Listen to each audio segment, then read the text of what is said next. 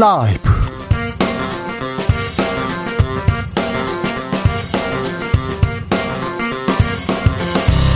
2022년 6월 8일 수요일입니다. 안녕하십니까. 주진우입니다.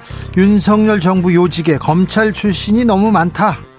검사 정권이다. 윤핵 것만 있다. 검찰 공화국이라는 비판까지 나왔습니다. 이에 대해서 윤석열 대통령 작심 반박했습니다. 과거에 민변이 도배하지 않았느냐? 민주당은 검찰 공화국 우려를 스스로 입증한 것이라고 비판했는데요. 윤석열 대통령의 인사 스타일 이슈 티키타카에서 짚어봅니다.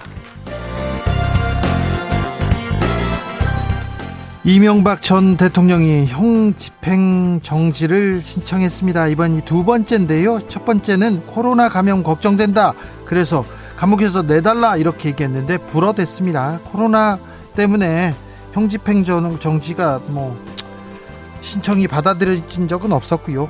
이명박 전 대통령은 2020년에 뇌물 등 혐의로 구속됐습니다. 징역 17년 확정됐는데요.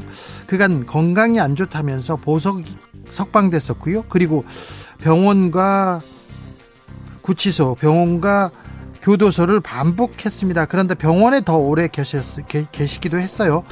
윤석열 대통령은 향후 특별 사면 가능성에 대해서 지금 언급할 문제 아니라고 했는데 여당에서 계속해서 MB 사면 필요하다고 목소리 키우고 있습니다. 주스에서 정리해 보겠습니다. 개파 갈등인가 열띤 토론인가 민주당 연일 쇄신을 외치고 있습니다. 선거에서 승리한 국민의힘은 어떤가요? 우크라이나에서 귀국 중인 이준석 대표와 윤핵 간의 맏형 정진석 의원 설전 국제적으로 벌어지고 있습니다. 우크라이나에 꼭 가야 했나?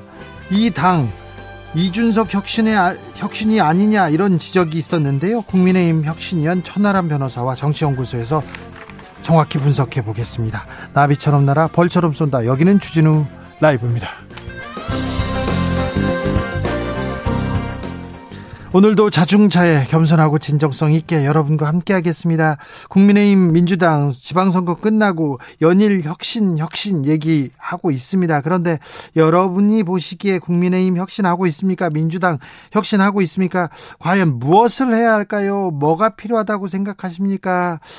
아, 그, 선물 드릴게요. 선물 드릴 테니 좀 혁신에 대한 묘책 알려주십시오. 그리고 혁신에 대해서 이행시도 오랜만에 받아보겠습니다. 시원한 아이스 아메리카노 어, 보내드리겠습니다. 샵 9730 짧은 문자 50원 긴 문자는 100원이고요. 콩으로 보내시면 무료입니다.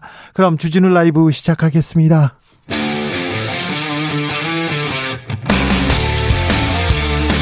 탐사보도 외길 인생 20년 주 기자가 제일 싫어하는 것은? 이 세상에서 비리와 부리가 사라지는 그날까지 오늘도 흔들림 없이 주진우 라이브와 함께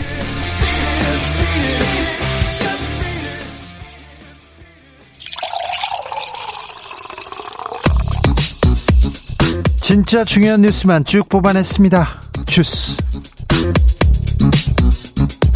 정상근 기자 어서 오세요. 네, 안녕하십니까? 검찰 편향 너무 심하다 이렇게 지적이 있습니다. 그런데 윤석열 대통령 강하게 반박했습니다. 네, 어제도 윤석열 대통령은 최근 핵심 공직자 인사가 거의 대부분 검사로 채워지고 있다 이런 질문을 받았었는데요. 어, 이에 대해 우리의 인사는 적재적소에 유능한 인물을 쓰는 것이 원칙이다라고 밝힌 바 있습니다.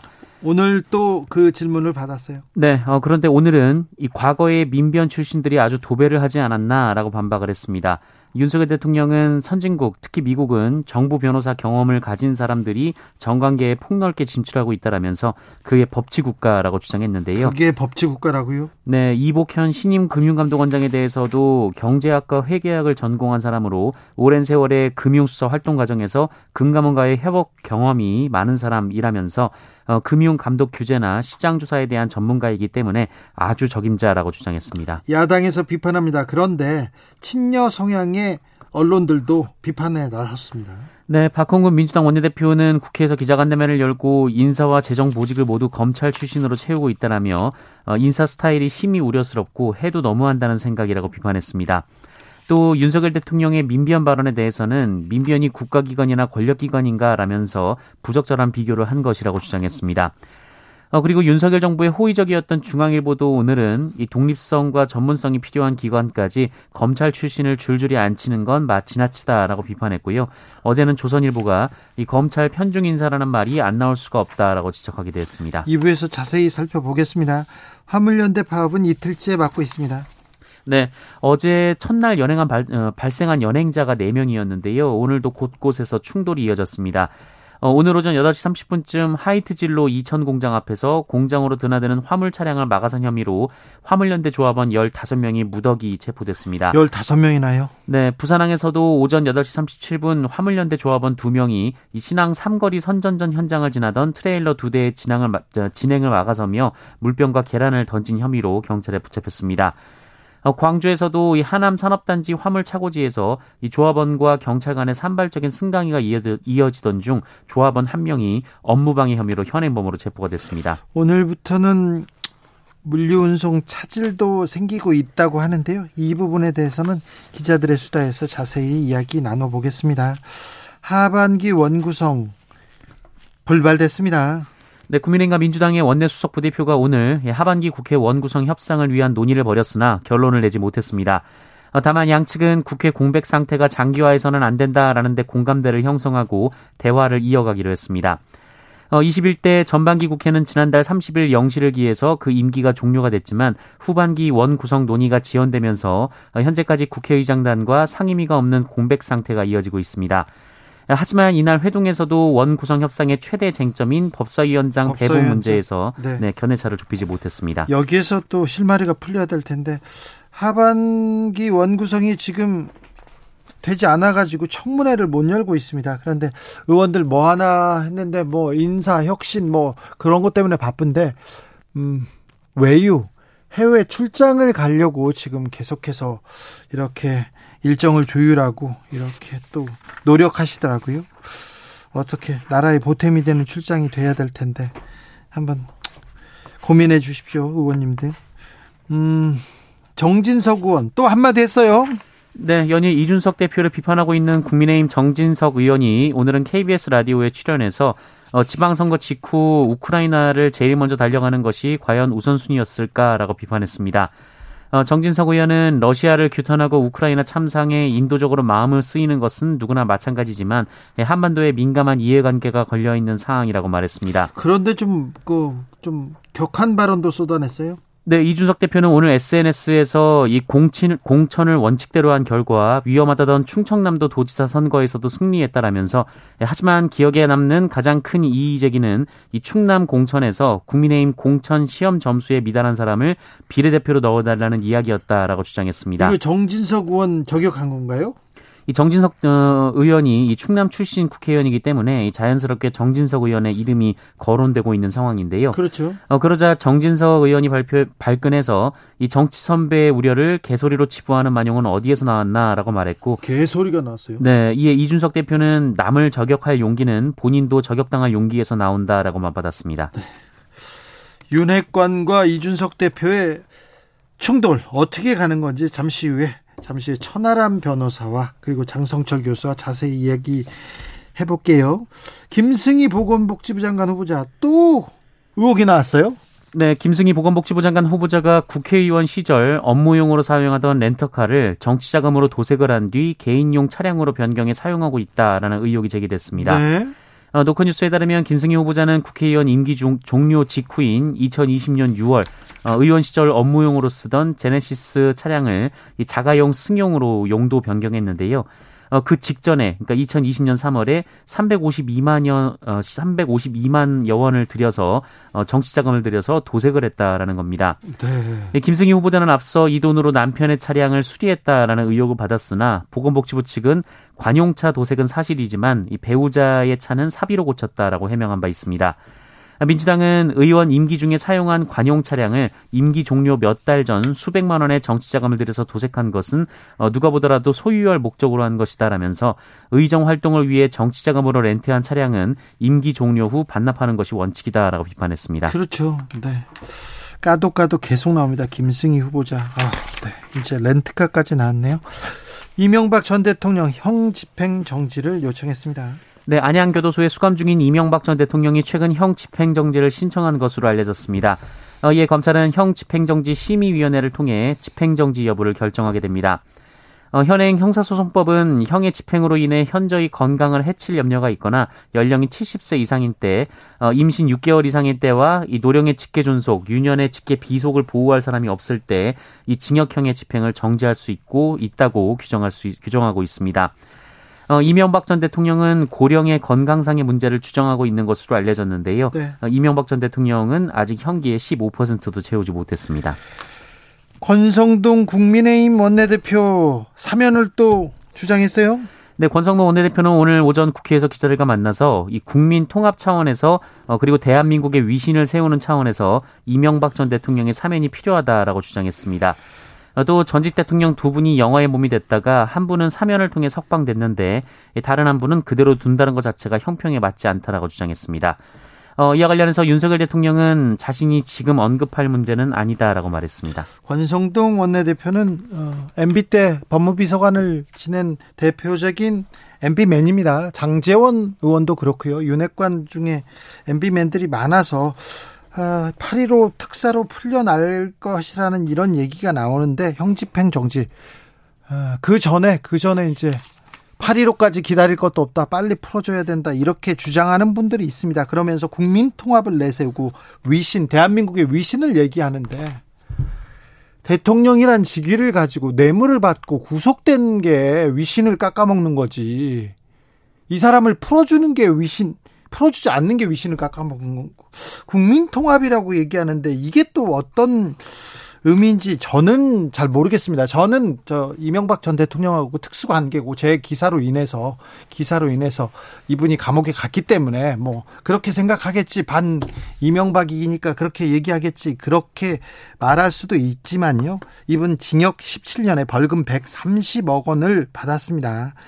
아, 2018년에 구속됐는데요. 1년 있다 보석으로 풀려, 풀려났고요. 그 다음에도 병원과 교도소를 번갈아 가는데 주로 병원에 계십니다. 권력형 비리를 저질렀습니다. 왜 사면 복권하는 것이 국민 통합인지 이런 분들 권력을 가지고 그것도 최고 권력을 가지고 이렇게 뇌물을 받다가 잘못했으면 죄값을 치르는 것 이게 법을 바로 세우는 건 아닌지 저는 그렇게 생각합니다. 정치인들은 그렇게 생각하지 않는 분들이 많은 것 같아요. 국민의힘에서는 그런데 이게 대한민국 위신 세우는 거하고 무슨 상관인지 이게 법치주의하고 무슨 상관인지 저는 이해가 안 된다고 생각합니다. 네. 사면을 해야 이렇게 국가 위신이 사고 국격이 높아집니까? 잘못을 하면 법대로 처벌을 해야죠. 네. 또 저한테 뭐라고 하는 사람들이 많을 것 같은데, 네, 뭐 그러더라도 저는 그렇게 생각합니다. 경찰 인사가 발표됐습니다. 속속 박힙니다. 그런데 또 눈에 띄는 사람이 있습니다. 윤희근. 네. 정부는 오늘 윤희근 경찰청 경비국장을 경찰청 차장으로 내정하는 등 경찰 치안 정감 인사를 단행했습니다. 네. 송정의 경찰청 경무기획 인, 어, 경무 인사 기획관은 경찰 대학장, 어, 김광호 울산 경찰청장은 서울 경찰청장, 우철문 경찰청 국가수사본부 수사기획조정관은 부산 경찰청장, 어, 이영상 경북 경찰청장은 인천 경찰청장, 박지영 전남 경찰청장은 경기 남부 경찰청장에 각각 내정됐습니다. 경찰청장 임기가 다음 달까지예요? 네, 어, 다음 달 23일까지가 김창룡 경찰청장의 임기인데요. 인사청문회 일정을 고려하면 조만간 치안 정감 중 경찰청장 지명이 이루어질 것으로 보이고 네. 윤희근 신임 차장이 유력하게 거론되고 있습니다. 유력하다고 합니다. 아, 네, 경찰에서 인사가 대폭으로 있습니다. 행안부가 경찰을 직접 통제하는 방안이 논의되고 있어요. 그래서 경찰이 자문가, 자문단까지 꾸렸다고요? 네, 한겨레는 행정안전부 주도로 경찰 통제 방안에 대한 어, 통제 방안에 대한 논의가 진행되자 국가경찰위원회가 외부 자문단을 꾸려서 대응하기로 했다라고 보도했습니다. 어, 국가경찰위원회는 민주화 이후 30여 년간 경찰 통제기구 역할을 해왔는데요. 행안부가 민주화 이후 폐지된 경찰국 부활 움직임을 보이자 경찰 민주성 강화 자문단을 구성하려는 움직임을 보이고 있다라고 보도했습니다. 어, 경찰은 이를 통해 이 법조계, 학계, 인권계, 언론계 등 외부 전문가들로 구성을 할 예정이고요. 의견을 두루 들을 예정이라고 합니다. 어, 그러면서 민주적 중립적 경찰권 행사 방안과 국가경찰위원회 위상 및 권한 방안 권한 강화 방안 등을 논의할 계획이라고 밝혔습니다. 코로나 상황 어떻습니까? 네, 오늘 코로나19 신규 확진자 수가 다시 만 명을 넘었습니다. 13,358명인데요. 어제 두 배 정도 나왔습니다. 어, 현충일 연휴 동안 줄었던 진단검사 건수가 다시 늘어난 데 따른 것으로 보이, 보이 고요. 어, 다만 일주일 전보다는 2,400여 명 정도가 적습니다. 위중증 환자 114명으로 12일 연속 100명대를 기록 중이고요. 사망자는 6명이 나왔습니다. 사망자는 6명이고요. 위중증 환자는 100명대입니다. 114명. 잘 관리를 하고 있고 코로나 상황 안정적으로 지금 하향세를 보이고 있습니다만 그래도 조심하셔야 됩니다. 네, 그래도 조심하셔야 됩니다. 부작용이 큰 사람들이 있어요. 전국 노래자랑을 35년간 이끌었습니다. 송혜 선생이 벌새했네요. 네, 현역 최고령 MC 방송인 송혜 씨가 오늘 오전 서울 강남 자택에서 세상을 떠났습니다. 향년 95세인데요. 어, 식사를 하러 오실 시간이 지나서 인근에 사는 딸이 자택에 가보니 고인이 쓰러져 계셨다라고 합니다. 어, 송혜 씨는 올해 들어 1월과 지난달 건강 이상으로 병원에 입원한 바 있고요. 지난 3월에는 코로나19에 확진되기도 했습니다. 최고령 현역이었습니다. 네, 어, 최, 어, 최근에는 건강상의 이유로 전국 노래자랑 하차를 고민하기도 했는데요. 이 제작진과 스튜디오 녹화로 방송에 계속 참여하는 방안을 논의했습니다만 안타깝게도 다시 무대에 오르지 못하게 됐습니다. 어, 황해도 재령군 출신인 송혜 씨는 한국전쟁 때 월남을 했는데요. 이 가수로 방송에 진출을 했습니다. 어, 이후 희극인으로서 활발하게 방송 활동을 해왔고요. 1988년 5월부터 KBS 1TV 전국 노래자랑 MC를 맡아 35년여간 이 프로그램을 진행해 왔습니다. 어, 지난 4월에는 95살 현역 MC로 최고령 TV 음악 경연 프로그램 진행자로 기네스 세계 기록에 등재됐습니다. 김태현 님께서 송혜 선생님 고인의 명복을 빕니다 이렇게 얘기하셨는데, 네. 아, 송혜 선생의 이 갑자기 검색어에 오를 때마다 마음을 철렁했던 분들이 많을 텐데요. 네. 편안히 잘 가셨, 가셨기를 네 며칠 전까지도 건강함을 보이셨다는데 이렇게 급작스럽게 가셨네요. 또. 네. 명복을 빌겠습니다. 나그랑님도 삼가 고인의 명복을 빕니다. 이렇게 얘기해 주셨습니다. 주스 정상근 기자와 함께했습니다. 감사합니다. 고맙습니다.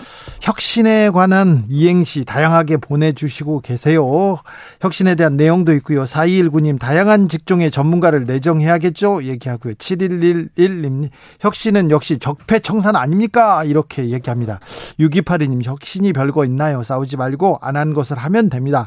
국민들 웃게 하고 끄떡끄떡 하게끔 하면 됩니다. 이렇게 얘기하셨습니다.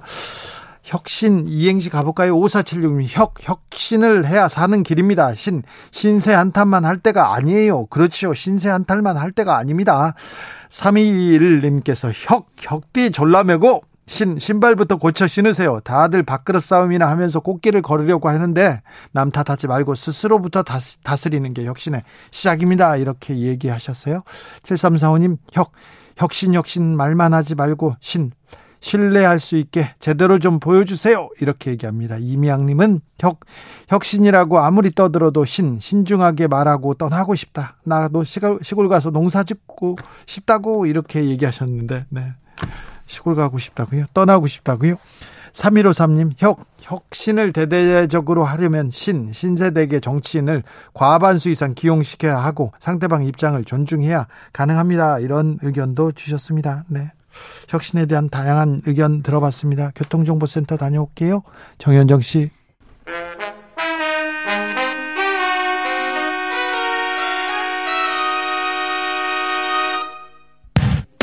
주진우 라이브 돌발 퀴즈. 오늘의 돌발 퀴즈는 객관식으로 준비했습니다. 문제를 잘 듣고 보기와 정답을 정확히 적어 보내주세요. 6월 8일 오늘은 세계 해양의 날입니다. 바다의 소중함을 일깨우기 위해 유엔 총회에서 지정한 날인데요. 해양의 날을 맞아 이것 문제가 다시 조명받고 있습니다. 요즘 바다에서 이것이 많이 발견돼 전 세계적으로 큰 문제가 되고 있는데요. 2050년에 이르면 바다의 물고기보다 이것이 더 많아질 거라는 전망도 나오고 있습니다. 자, 여기서 문제 드릴게요. 5mm보다 작은 플라스틱 조각을 뜻하는 이것은 무엇일까요? 보기 드릴게요. 1번 미세 플라스틱, 2번 미세먼지. 다시 들려드릴게요. 1번 미세 플라스틱, 2번 미세먼지. 샵9730 짧은 문자 50원 긴 문자는 100원입니다. 지금부터 정답 보내주시는 분들 중 추첨을 통해 햄버거 쿠폰 드리겠습니다. 주진우 라이브 돌발 퀴즈 내일 또 만나요.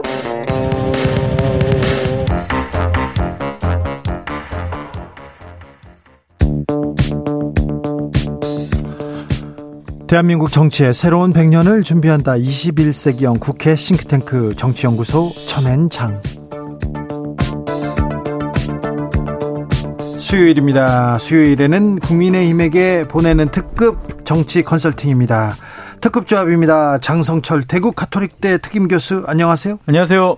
천하람 국민의힘 혁신위원 어서 오세요. 와, 네. 천하람입니다. 아유, 순천의 천하람입니다. 네. 예. 천하람 변호사는 1호 혁신위원이 임명됐습니다. 네. 아니, 사실 아직 임명은 안 됐고요. 네. 혁신위원 진 뭐 이런 느낌입니다. 알겠습니다. 내정만 돼 있습니다. 내정됐지만 예. 1호 좀 그렇죠. 며칠 할지 몰라요. 뭐 그래요. 아, 왜 또 불길한 얘기를 하고 그러세요, 교수님? 본인부터 혁신하세요. 예. 네. 뭐 일신 오일신 하겠습니다. 알겠습니다. 아, 1호 혁신위원으로 이렇게 임명됐는데 예. 이게 무슨 의미인가요? 국민의힘 어떻게 혁신하겠다는 건가요? 아, 저희 뭐 솔직히 공천도 좀 더 잘해야 되고요. 네. 당내에서 사람들을 어떻게 좀 키워내고 네. 좀더 이렇게 뭐 교육시키고 이런 것도 좀 훨씬 나아져야죠 예전보다는. 네. 예, 지금 보면은 저도 이번에 지방선거 공천관리위원 했었습니다마는 공천이 아직도 하, 솔직히 말 아주 잘 된다고 볼 수는 없거든요. 예, 조금 더 예측 가능하고 투명성 있게 하려고 생각하고 있습니다. 근데 혁신위를 띄운 것은 정말 이준석 대표가 잘한 일이다라는 생각이 네. 들어요. 민주당보다 먼저 승리 그럼요. 이후에 혁신 얘기를 먼저 했어요. 저 야당이 지지부진한데 선거에 이긴 여당이 먼저 개혁을 하고 혁신을 하고 음.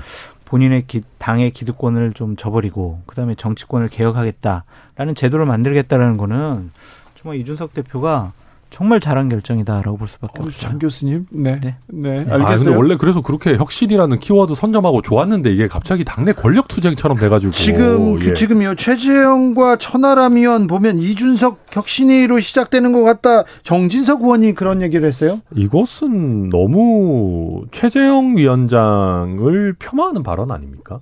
아니 최재형 위원장이 그래도 대선 경선 후보셨고 이번에 또 굉장히 거물급의 종로구 국회의원이시고 그럼요. 혁신위원장인데 무슨 이준석 사람이다 네. 이런 라벨링을 붙이는 건 전혀 맞지 않고요. 저만 해도 저도 이준석 사람이다 이렇게 평가받을 정도의 지위 있지 않거든요. 제가 뭐 이준석 대표가 시킨다고 해서 시키는 대로 하고 그런 사람 아닙니다. 그러니까 그래요? 안 시켜도 하잖아요. 아니, 아니, 물론 이제 제가 이준석 대표와 동의하는 지점에 대해서는 뭐 비슷한 의견을 낼 수도 있고 하는 겁니다만은 제가 뭐 이준석 대표를 뭐 항상 무조건 뭐 옹, 결사옹위하고 이런 사람 아니거든요. 그러니까 저는 이거는 너무 같이 당에서 활동하는 사람들에 대한 좀 너무 지나친 폄하가 아닌가. 네. 윤핵관의 핵심입니다. 정진석 국회 부의장께서 정치 선배가 하는 우려인데 개소리로 치부하다니 이런 어, 좀 음, 격한 아니, 워딩을 쓰셨어요. 아니, 너무 이게 세게 얘기하시는 것 같아요. 그 요- 뭐 보면은 예전에도 육모방망이로 뭐 대가리를 깨버리겠다 이거부터 시작하셔가지고 2017년도에. 네. 이 지금 이 개소리 발언도 이준석 대표 입에서 나온 게 아니거든요. 네. 그 이제 원래 기차는 간다 여기 앞부분에 생략돼 있는 네. 그거를 아마 이제 캐치하셔가지고 하시는 말씀인 것 같은데. 그렇죠. 아 이준석 대표가 일부러 굳이 이제 정치 선배 예우하는 그 모양새에서 생략한 거를 굳이 또 본인이 끄집어내셔가지고 아니, 근데- 건좀 별로지 않습니까? 근데 개- 예. 개가 짖어도 기차는 간다. 보통 그런 얘기 아유, 하잖아요. 싸움 붙여요. 그, 아니 그게 아니라 개가 짖어도 그걸 정치 그게 선배에 대한 예우입니까? 아, 그러니까 아니 근데 그렇다 하더라도 아니 그래서 일부러 이제 그걸 빼고 기차는 간다 이것만 한 거 아닙니까? 좀 다소 격한 표현이 인용됐는데 이거는 당사자들의 발언이어서 저희 양해 부탁드리겠습니다. 저는 이준석 대표도 저런 식의 즉흥적이고 감정적인 반응을 보이는 것은 옳지가 않다라는 음. 생각을 갖고 있습니다. 하지만 정진석 전 국회 부의장 같은 경우에는 국민의힘의 당의 가장 지금 지금 좀 어른이에요. 어른이고 핵심이라고 볼 수도 있는데 그런데 왜 그랬을까요? 본인의 아까 천하람 변호사님 얘기하셨던 것처럼 본인의 이름을 좀 알리고 싶어 한다라는 점이 있어요. 그래서 당 대표에 나오고 싶어 한다. 그래서 인지도를 좀 높이고 싶어 하는 의도가 있지 않느냐라는 것과 아, 이준석 대표에 대해서 윤석열 대통령의 측근들은 좀 마음에 안 들어 하잖아요. 네네 뭐, 그런 아유, 측면이 있어요. 같이 같이 그냥 당에서 활동하기 싫어 이렇게 생각을 하는 것 같은데 이준석 대표를 좀 나가라 쫓아내기 위해서 좀 총대를 맨 것이 아니냐라는 좀 생각이 듭니다. 천하람 변호사. 네, 아이고 뭐 글쎄요 그렇게 한다고 해서 쫓아낼 수 있는 이준석 대표인지 잘 모르겠습니다. 그리고 뭐 지금 권성동 원내대표나 정진석 의원의 반응을 봐도 전면전까지는 안 가고 싶다라고 이제 얘기를 하고 계시긴 하거든요. 그런데 네. 포문은 열었어요. 포문은 열었죠. 그래서 저도 그래서 오히려 그 방금 장 교수님 말씀하신 것처럼 조금 더 존재감을 부각하는 뭐 전략 중에 하나가 아닌가 생각이 들고 또 한 가지는 당권 도전을 염두에 둔다라고 하면은 아무래도 당협위원장들 표를 좀 이렇게 단돌이 좀 이렇게 좀 이렇게 취합하는 것이 필요한 부분이 있습니다. 네. 아무래도 혁신이라는 키워드를 꺼내 들게 되면은 현직 당협위원장들은 좀 불안할 수 있거든요. 다음번 총선의 공천이라든지 그렇죠. 이런 네. 부분이 아, 좀 어, 뭐가 변화가 생기는 거야 이럴 수 있는 거기 때문에 그런 그 당협위원장들의 불안감을 좀 어루만져 주면서 어, 당내에서 입지를 더 강화하려는 포석도 깔려 있는 게 아닌가. 저는 기본적으로 정진석 지금 국회 전 부의장이 이틀 동안 상당히 부적절한 일을 하고 있다라고 비판하지 않을 수가 없습니다. 당 대표가 우크라이나에 간 것 본인이 생각하기에 생뚱맞고 부적절한 일일 수가 있어요. 네. 그거를 당 대표는 지금 우크라이나에 가 있는데 SNS 상에서 공개적으로 그렇게 비판하는 것, 그건 망신 주겠다라는 의도가 있어 보입니다. 중진 의원이라면 어떠한 역할을 해야 되냐면요. 당 대표가 그런 일을 했어요. 약간의 그러면 당내에서 다른 이견들이 나와요. 그리고 여권에서 불협화음이 나와요. 그런 것들을 다독여야 돼요. 야, 그래도 우리 당대표가 갔는데 다른 소리 지금 나오면 안 된다. 당대표가 귀국하면 내가 만나가지고 우리들 의견을 잘 전달해 줄게. 잘 얘기할게. 이런 식으로 해서 당의 분란을 없애고 조정하고 타협시키는 게 중진의 역할이지 본인이 나서부터 그런데- 그런데 이런 식 공개적으로 적용하는 거는 안 된다. 자, 선거 끝나고 민생 챙기고 경제 챙기고 어떤 좀 수순을 밟아야 되는데 이준석 대표가 그냥 우크라이나로 날아갔어요. 그래가지고 자기 정치를 한다면 이건 조금 우려가 된다. 정치 선배가 그렇게 얘기할 수도 있죠. 당대표는 외교 활동도 할 수 있습니다. 저도 당대표실에서 부실장을 했는데 네. 당연히 외교 활동할 수 있고요. 당에는 또 원내대표 있지 않습니까? 또 다른 최고위원들 있지 않습니까? 그 분들이 같이 여러 가지 당의 개혁 방안이라든지 여러 가지 나아갈 방향에 대해서 논의해서 당 대표 오면 같이 결정하면 되는 거지. 언제부터 그렇게 이준석 대표를, 어? 존중을 해서 이준석 대표가 없으면은 당이 안 돌아가는 것처럼 그렇게 얘기하는 것은 잘못된 것 같아요. 자, 당에서 지금 지방선거, 대선과 지방선거를 연거푸 이겼습니다. 그런데 선거를 치른 당 대표인데 선거 끝나자마자 당내 주도권 다툼이 격화된다. 이렇게 평가받, 이렇게 얘기할 수밖에 없어요. 이거 국민의힘 윤리위에 회부된 이준석 대표 성상납 의혹 이거 어떤 결론을 나- 나- 낼까? 이거 관심사가 됐어요. 정확하게 성상납 의혹은 아니고요. 네. 그러한 일에 있어서 품위 유지 의무 위반이다라고 말씀드립니다. 성나, 성상납이 실제로 있었는지 없었는지 아직 경찰 조사를 통해서 결론이 난 게 없기 때문에 그 부분을 좀 언급하는 것은 이준석 대표의 좀 명예를 훼손하는 것 같다라는 생각이 들고요. 그렇다고 하더라도 이준석 대표가 정무실장을 통해서 뭐 여러 가지 약속을 하고 각서를 쓰고 녹취를 당한 것 이것은 상당히 부적절하다고 보여져요. 그렇더라도 그게 과연 징계할 만한 수준의 것인지에 대해서는 저는 상당히 회의적인 생각을 갖고 있고 이것은 윤리위의 독자적인 판단이 아니라 다른 쪽의 어떤 압력과 좀 사인들이 있는 것이 아니냐라는 좀 생각이 듭니다. 그러니까 이게 말입니다. 이제 지금 새어나오는 기사들 보면은 약간 너무 이게 말이 되나 싶은 것들이 있어요. 뭐 예를 들면 의혹만 가지고도 네. 이거 뭐 이미 징계감이 되는 거 아니냐. 아니 뭐.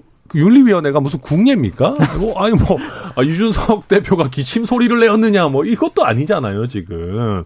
뭐, 아니, 그리고, 당 대표를 징계한다라는 것은 굉장히 정치적인 무게감이 큰 것 아니겠습니까? 그렇죠. 그렇다라고 하면 그 무게감에 걸맞는 뭐 확실한 팩트라든지 증거 자료라든지 뭐가 있어야 되는 것이거든요. 그리고 그만큼의 큰 잘못이 있었느냐라는 것이 확인이 돼야 되는데 아, 그런 것도 없이 그냥 윤리위원회가 밀어붙인다?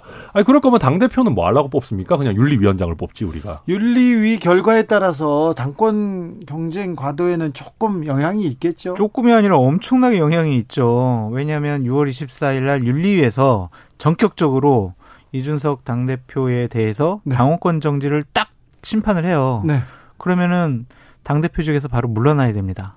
그러면은 국민의힘 조기 전당대회 해야 됩니다. 네. 두 달 안에. 근데 이게 그 누구에게도 좋은지 잘 모르겠어요. 그러니까 무슨 말이냐면 지금 저희 당원 당규상으로는 어, 당대표 임기가 6개월 이상 남아 있는 경우에는 자녀 임기만 신임 당대표가 하도록 그러니까 보궐선거의 개념으로 치러지게 되거든요. 네. 그러면 이준석 대표를 굳이 그렇게 무리수를 둬가지고 끌어내린다 한들 아니, 무리수로 끌어내리는 게 아니라 윤리위에서 판단하는 거 아닙니까? 아, 근데 윤리위의 이 판단 자체가 이게 과연 무리수가 아니겠느냐 저는 뭐 굉장히 회의적으로 보고요. 네.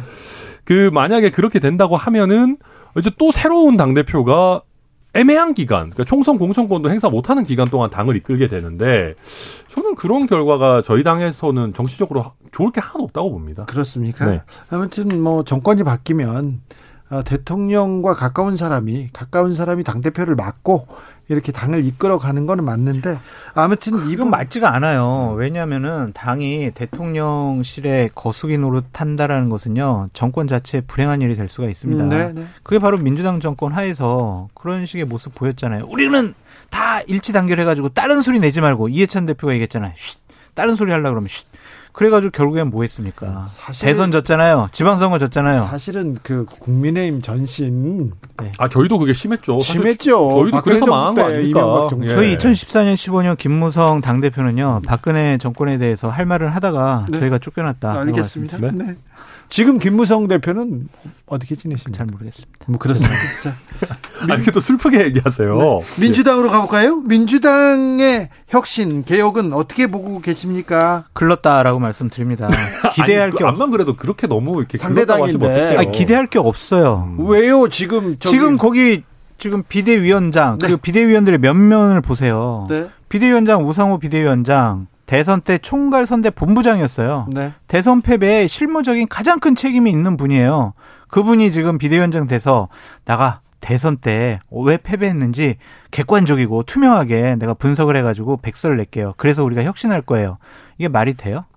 그러니까- 말이 안 되잖아요. 그러니까 과대 광고를 하면 안 돼요. 저는 우상호 비대위원장 할 수 있다고 봅니다. 할 수 있죠. 돼요. 뭐 당의 중진이고 뭐 총선 불출마 선언도 하셨고 개파에서 자유롭고 뭐 다 좋아요.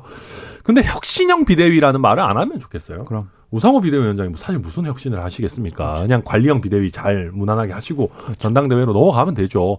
그리고 여기서 우리가 하나 짚고 넘어가야 되는 거는 박지원 비대위원장의 유산은 민주당에서 완전히 사라졌다. 이름이 안 나와요. 하여튼 아무것도 안 나와요. 터붓이 되고 있어요. 음. 586 용태론 그렇게 열심히 하고 이게 선거 막판에 이렇게 세게 붙었었는데 586의 뭐 거의 뭐 아이콘이라고 할 수 있는 우상호 비대위원장을 등판시켰지 않습니까? 이거는 민주당에서 아 우리는 586으로 간다라는 강한 시그널을 이렇게 보내준 그런 거거든요. 아 그리고 생각해 보세요, 주티디님 생각을 해 보세요. 두 가지 부분에 있어서 이거는 혁신형 비대위가 아니에요. 그냥 관리형 비대위라고 볼 수밖에 없는 게 뭐냐면 권한이 없어요. 무슨 권한이 있어요? 예? 두달 생각해 동안 보세요. 두 달 동안 이제 전당대회를 위한 준비하는 거죠, 당연히. 네, 예. 그러니까 두 달 동안 무슨 권한을 갖고 이걸 혁신하겠냐고요. 네. 어떠한 당이 나아갈 방향이라든지 대선과 지방선거의 패배에 대한 원인 분석이라든지 아니면은 다른 어떠한 그냥 진보 아니 진보 진영이 살아나가야 될 길 그런 것들을 두 달 동안 어떻게 할 수가 있냐고요. 뭐그 그리고 혁신 비대위원 몇 면을 봐보세요. 다 당의 의원들 아니면 당협위원장이란 말이에요. 외부에서 최소한 쓴소리 할 수 있는 사람들이 와가지고 당 이렇게 되면 안 됩니다라고 내부에서 투쟁을 해야 되는데 자기들끼리 모여서 무슨 혁신을 하냐고요. 근데 뭐 우리 주, 뭐 주빈님이 민주당 대변인 아니십니까? 아니 아니 저는 사회자니까요. 예, 그러니까요. 저한테 왜 화를 내세요? 옐로 카드. 죄송합니다. 근데 아, 예. 박지원 전 비대위원장이 586 용태론을 얘기했는데 586 다 나가라. 근데 이거는 아이고, 실, 실 네, 다 나갈 수는 없죠. 그렇죠. 번에 실질적으로 다 거의? 불가능한 얘기 아니에요. 그럼요. 민주당의 60%가 갑자기 사라지는 건데 그거는 뭐 가능한 얘기가 아니죠. 근데 그렇지만 네. 이586 의 어느 정도의 이제 586이 후배 세대에게 정치적 공간을 열어준다라는 현실적인 담론으로 우리가 해석을 할 수가 있는데 네. 그럴 의지가 없다라는 거는 민주당이 다시 한번 확인한 거고요. 지금 전당대회 룰을 가지고 이번 비대위가 어떤 공간을 만들 수 있다라고 박홍근 원내대표가 얘기하고 있습니다. 룰 같은 것도 좀 전향적으로 얘기할 수 있다라고 하는데 이게 별로 재미가 없습니다. 왜 재미가 없냐 하면은 이재명 의원의 출마 여부가 정리가 돼야 됩니다. 그렇지. 솔직히 이재명 의원께서 출마를 하신다고 하면요. 이 룰을 어떻게 바꾸든 뭐 일반 국민을 얼마나 올리고 뭐 대의원을 줄이고 뭐 당원 비율을 높이고 어떻게 저떻게 하든 무조건 이재명 의원이 됩니다. 그러니까 이 룰 세팅에 관한 논의가 과거에 저희 전당대회 때 보면은 이 룰에 따라서 이준석이 될 거냐 아니면 나경원 주호영이 될 거냐 이거는 굉장히 그렇죠. 흥미롭거든요. 근데 이번 전당대회 민주당 버전은 저는 별로 흥미거리가 없다고 생각합니다. 그리고 이재명 의원께서 전당대회 출마한다고 하는 순간 네. 이번 전당대회는 난장판이 될 수밖에 없어요. 아니 왜요?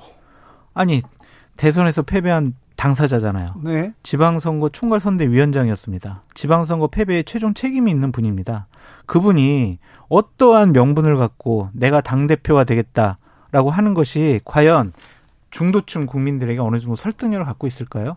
이것은 그냥 단순히 내가 당대표가 돼가지고 2024년도 총선에 공천권을 행사해서 내 사람들 많이 국회의원 배지 달게 해주고 나는 2027년에 대선에 나갈 거야. 그럼 본인의 이기적인 정치적인 로드맵을 위한 하나의 수단이 되는 것이다. 아니 그러면. 국민의힘 진영에서는 그러면 이재명 의원이 당 대표가 되는 게 좋을 거 아닙니까? 좋을 수 있죠. 그러면 그럼 그 이재명 체제로 가야 된다 이렇게 얘기하죠. 아니 저희가 평론가 입장에서 네. 남의 당이 잘 못 되도록 하는 것이 올바른 평론은 아니라고 생각이 아, 들고요. 그러십니까? 객관적으로 봤을 때는 이재명 의원이 만약 이러면은 민주당 살아요. 저 이번에 출마 안 하겠습니다. 저는 민주당을 살리고 진보 진영이 살아나는데 백의종군하겠습니다. 밑거름 되겠습니다. 정말 당을 혁신하고 당을 개혁하고 다시 국민의 사랑받는 그런 정당 만들기 위해서 저는 뒤로 물러나겠습니다. 새로운 분들이 나와서 당을 개혁해 주십시오. 박수 받고요. 통 큰 정치다. 그렇게 생각할 거예요. 하지만 본인이 당권 잡으려고 저렇게 계산하는 모습은 대선 후보답지 않다. 우리가 이렇게 얘기하면 민주당 지지층에서 더 이재명 의원을 모셔야 된다 이렇게 생각하신다니까요. 그러니까요. 저의 예. 이제 그럴 것 저희가- 같습니다. 네, 저희의 이제 고도의 반관계라고 또 생각하실 거기 때문에 뭐, 뭐, 어쨌거나 저희가 뭐라고 하든지 간에 이재명 의원은 저는 100% 출마하실 거라고 보고요. 하시죠. 룰을 어떻게 만들든지 간에 저는 100% 당선되실 거라고 봅니다. 네. 그렇습니까? 예. 네, 저는 이 논의하는 게 별로 의미가 없다고 봐요. 전당대회 준비하는 것도 별 의미가 없어 보여요. 3116님께서 혁신 대상들이 혁신을 하려니까 항상 말잔치로 끝나는 거 많은 거죠. 이런 얘기도 하셨습니다.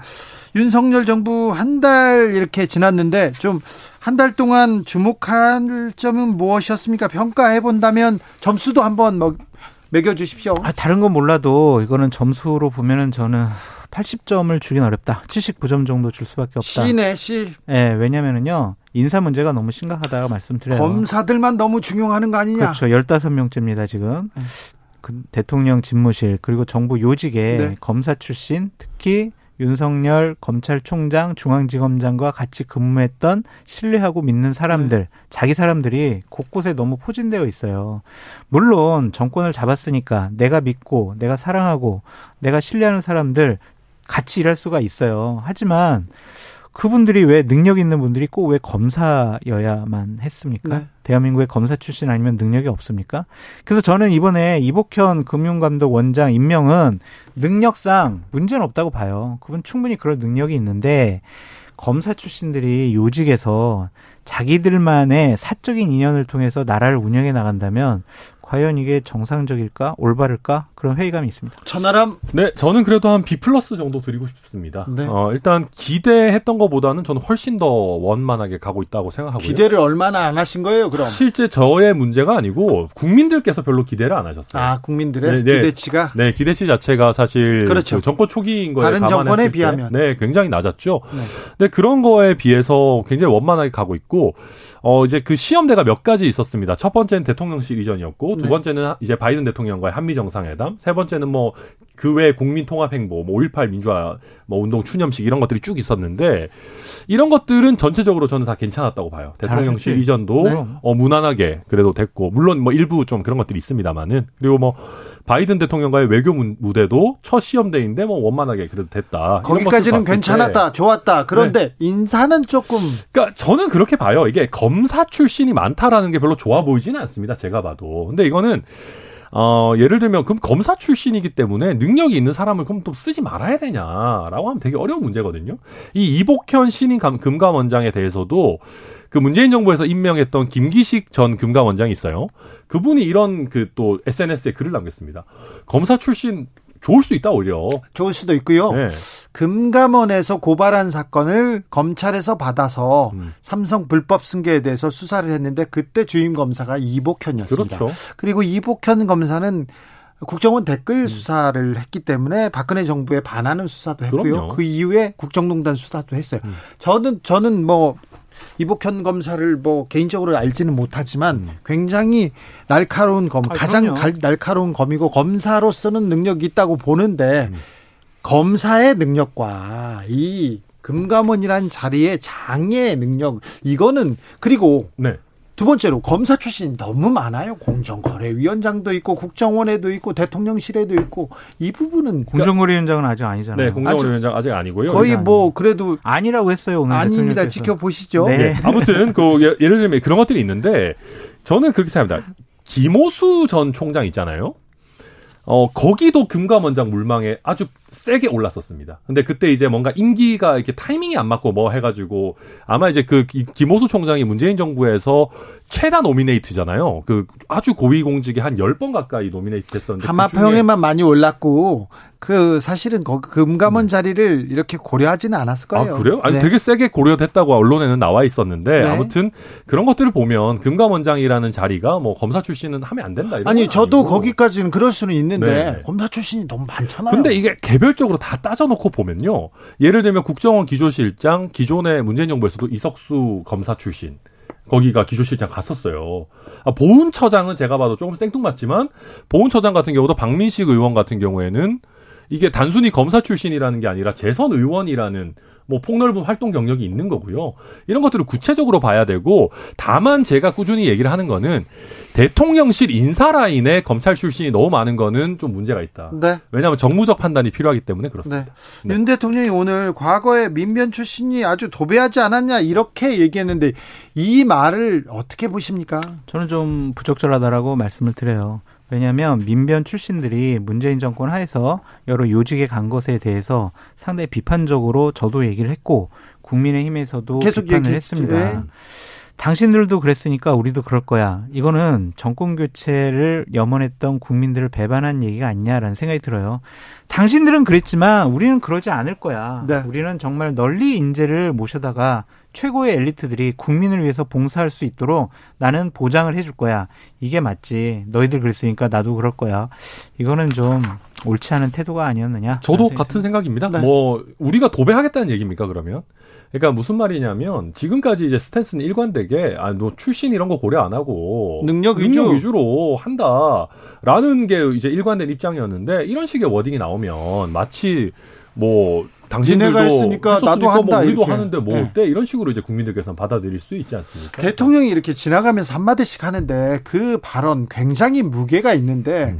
오늘 발언도 그렇고 어제 발언도 굉장히 좀 부적절하고 정무적 판단이 아예 안 됐다 이렇게 생각이 되기도 합니다. 그, 근데 이제 국민들께서 대통령의 각색되지 않은 발언을 직접 들을 수 있는 소중한 기회다라고 좀 이해와 양해를 해주셨으면 좋겠는데 근데 불안하시잖아요. 불안하죠. 그래서 제가 봤을 때는 대변인실과 공보팀에서는 아 이거 좀 발언을 준비해드려야 되나 그러한 걱정과 고민을 하게 될 것 같다. 이거. 준비해야 되는 팀이면은 이제 새벽에 출근해야 되죠, 엄청. 네, 예. 예상 질문 뭐 뽑고 예상 답변 뽑고 해야 되는데 글쎄요, 이게 쉽지 않은 문제고 저는 그럼에도 불구하고 어, 당내에서 벌써부터 우려의 목소리들이 사실 나오거든요. 이게 좀 너무 즉흥적으로 가시는 거 아니냐 하는데 그럼에도 불구하고 저는 이거 굉장히 소중하다고 아 그럼요. 생각하고 정말 잘하시는 거죠. 네, 대통령께서 되게 잘하신다고 생각하고 하면서 또 점점 더 발전된 모습 보여주시지 않을까 저는 기대하고 그러니까 있습니다. 소통하는 대통령이 되시겠다라는 가장 상징적인 모습이 아침에 출근하실 때 기자들과의 얘기 나누는 거거든요. 그 그런 것은 5년 내내 지속됐으면 좋겠다. 효임 골롬바님께서 여기저기 검사니까 너무 검사니까 문제 아닌가요? 얘기하셨고요. 1474님은 대한민국의 검사 출신 아니고는 실력 있고 능력 있는 사람이 없을까요? 이런 얘기도 합니다. 이원택님은 일을 잘하려면 손발이 맞는 사람 뽑아야죠. 전문가가 현장에서 잘하기 그러니까 힘들어요. 이랬으면 좋겠어요, 주피디님. 그러니까 지금 정권이 출범한 지 얼마 안 됐잖아요. 그리고 임명 다 했어요. 하지만 비판하는 대목, 야당과 언론에서 비판하는 대목은 대통령께서 좀 인식을 하셨으면 좋겠고요.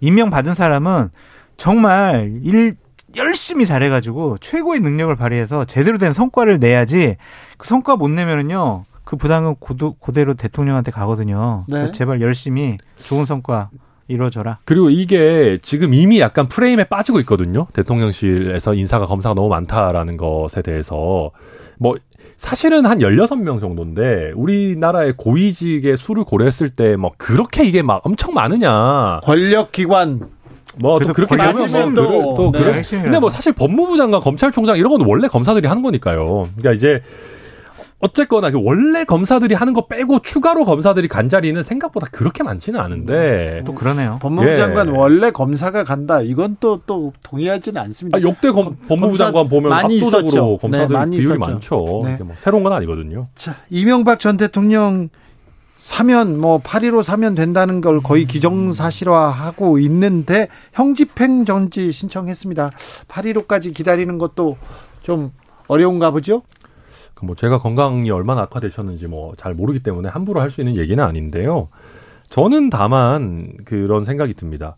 제가 너무 이제 과거 정치 문법의 문외한이라서 그런지 모르겠습니다만은 고위 정치인들의 사면과 국민 통합이 과연 무슨 의- 뭐 연관 관계가 있는가? 네. 저는 그건 사실 굉장히 큰 국민의힘에서도 그런 목소리가 있네요. 아니, 뭐, 뭐 저는 항상 이런 얘기 해왔는데 네. 제가 이제 뭐 뭐 미가 말찍이다 보니까 뭐 그렇습니다. 아니 예. 저도 그 얘기를 똑같이 하는데 사면해달라는 목소리는 당연한 거고 사면하지 않고 이게 국민통합하고 무슨 소리냐 이렇게 하면은 손가락질을 하는 사람들이 있더라고요. 그런데 그 얘기를 국민의힘에서도 하네요. 아, 이거 저도 동감해요. 동감합니까? 사면이 국민 통합에 도움은 되지 않을 것 같지만 국격하고는 또 무슨 상관이 있어요? 에? 그래도 전직 대통령이 또 감옥에 계신 건좀 감옥 간 게 잘못된 거죠. 도둑질한 사람을 미 좀- 아, 잘못된 왜 화를 거지. 내세요? 아니요. 왜, 왜 풀어주지 않는다고 도둑을 풀어주지 않는다고 뭐라고 이제 합니까? 새로운 대통령이 이제 당선되셨고 네. 또 지금 임기를 시작하셨으니까 좀 전직 대통령 나이도 많이 들으셨고 네. 좀 몸도 편찮으시니 국민 여러분들께서 넉넉한 마음으로 네. 좀 용서를 해 주시고 그러한 국민적인 마음을 윤석열 대통령께서 받아들여 주셨으면 좋지 않겠느냐라고 생각해 봅니다. 그래요. 네. 이게 뭐, 뭐 그렇죠. 예. 알겠습니다.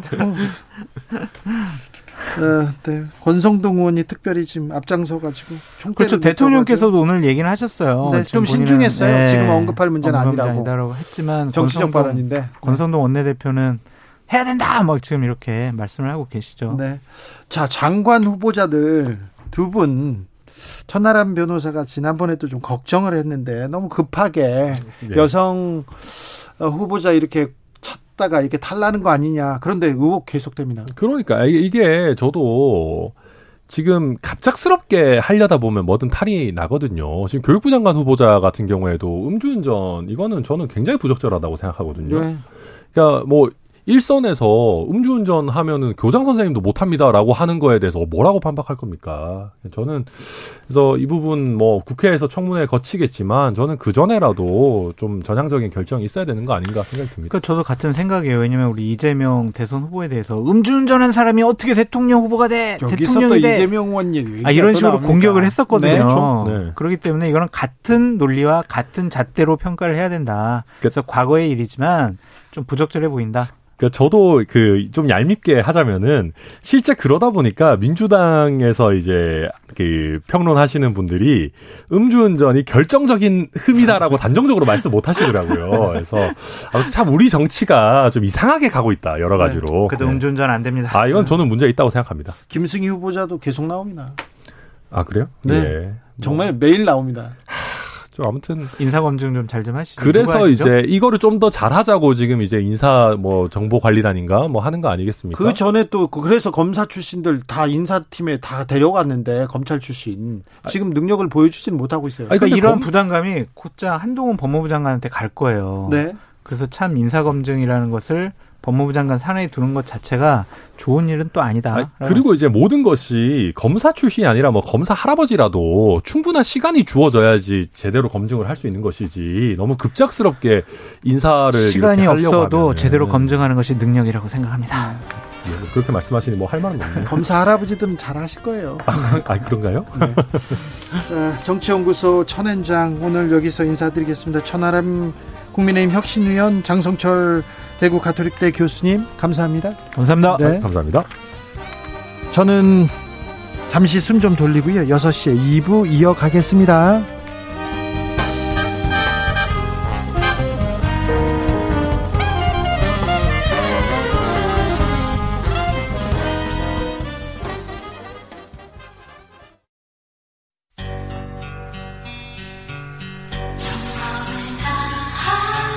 정성을 다하는 국민의 방송 KBS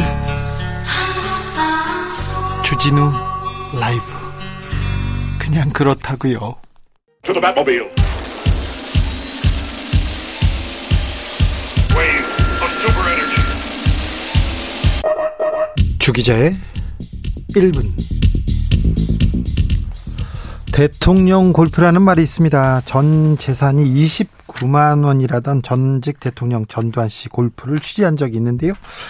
우선 교통 체증이 없습니다. 경찰이 교통 신호를 쫙 잡아줘 가지고요. 쉼 없이 골프장에 도착합니다. 나중에 보니까 돈의 힘이었더라고요. 다 돈. 네. 대통령의 스윙을 보는 거는 불경죄에 가깝습니다. 그래서 골프장에서 라운딩 할 때 앞, 앞 두 팀, 그리고 뒤 두 팀을 미 없어요. 아예 빼버렸어요. 그래서 여유롭게 골프를 즐깁니다. 캐디와 경호원들은 잃어버린 공을 던져주느라고 바쁘더라고요. 물론 다른 골프 골퍼들한테는 민폐였습니다. 제가 따졌더니 소영원이 이렇게 얘기하더라고요. 대통령의 권한 아닙니까? 이 맛에 대통령 한 것 아닙니까? 라면서 웃더라고요. 대통령 축구란 말도 있어요. 네, 모든 패스가 골문 앞에 한 사람에게 택배 크로스 됩니다. 그분은 밀어 넣기만 하면 됩니다. 막으면 큰일 나죠. 전원 집합합니다. 주로 제대를 앞둔 말년 병장이 대통령 축구를 한다고 하죠. 종교 단체 교주도 합니다. 성폭력으로 구속됐던 JMS 정명석 교주 17게임에서 130골 넣었다고 기록했다고 뭐 떠들었었죠.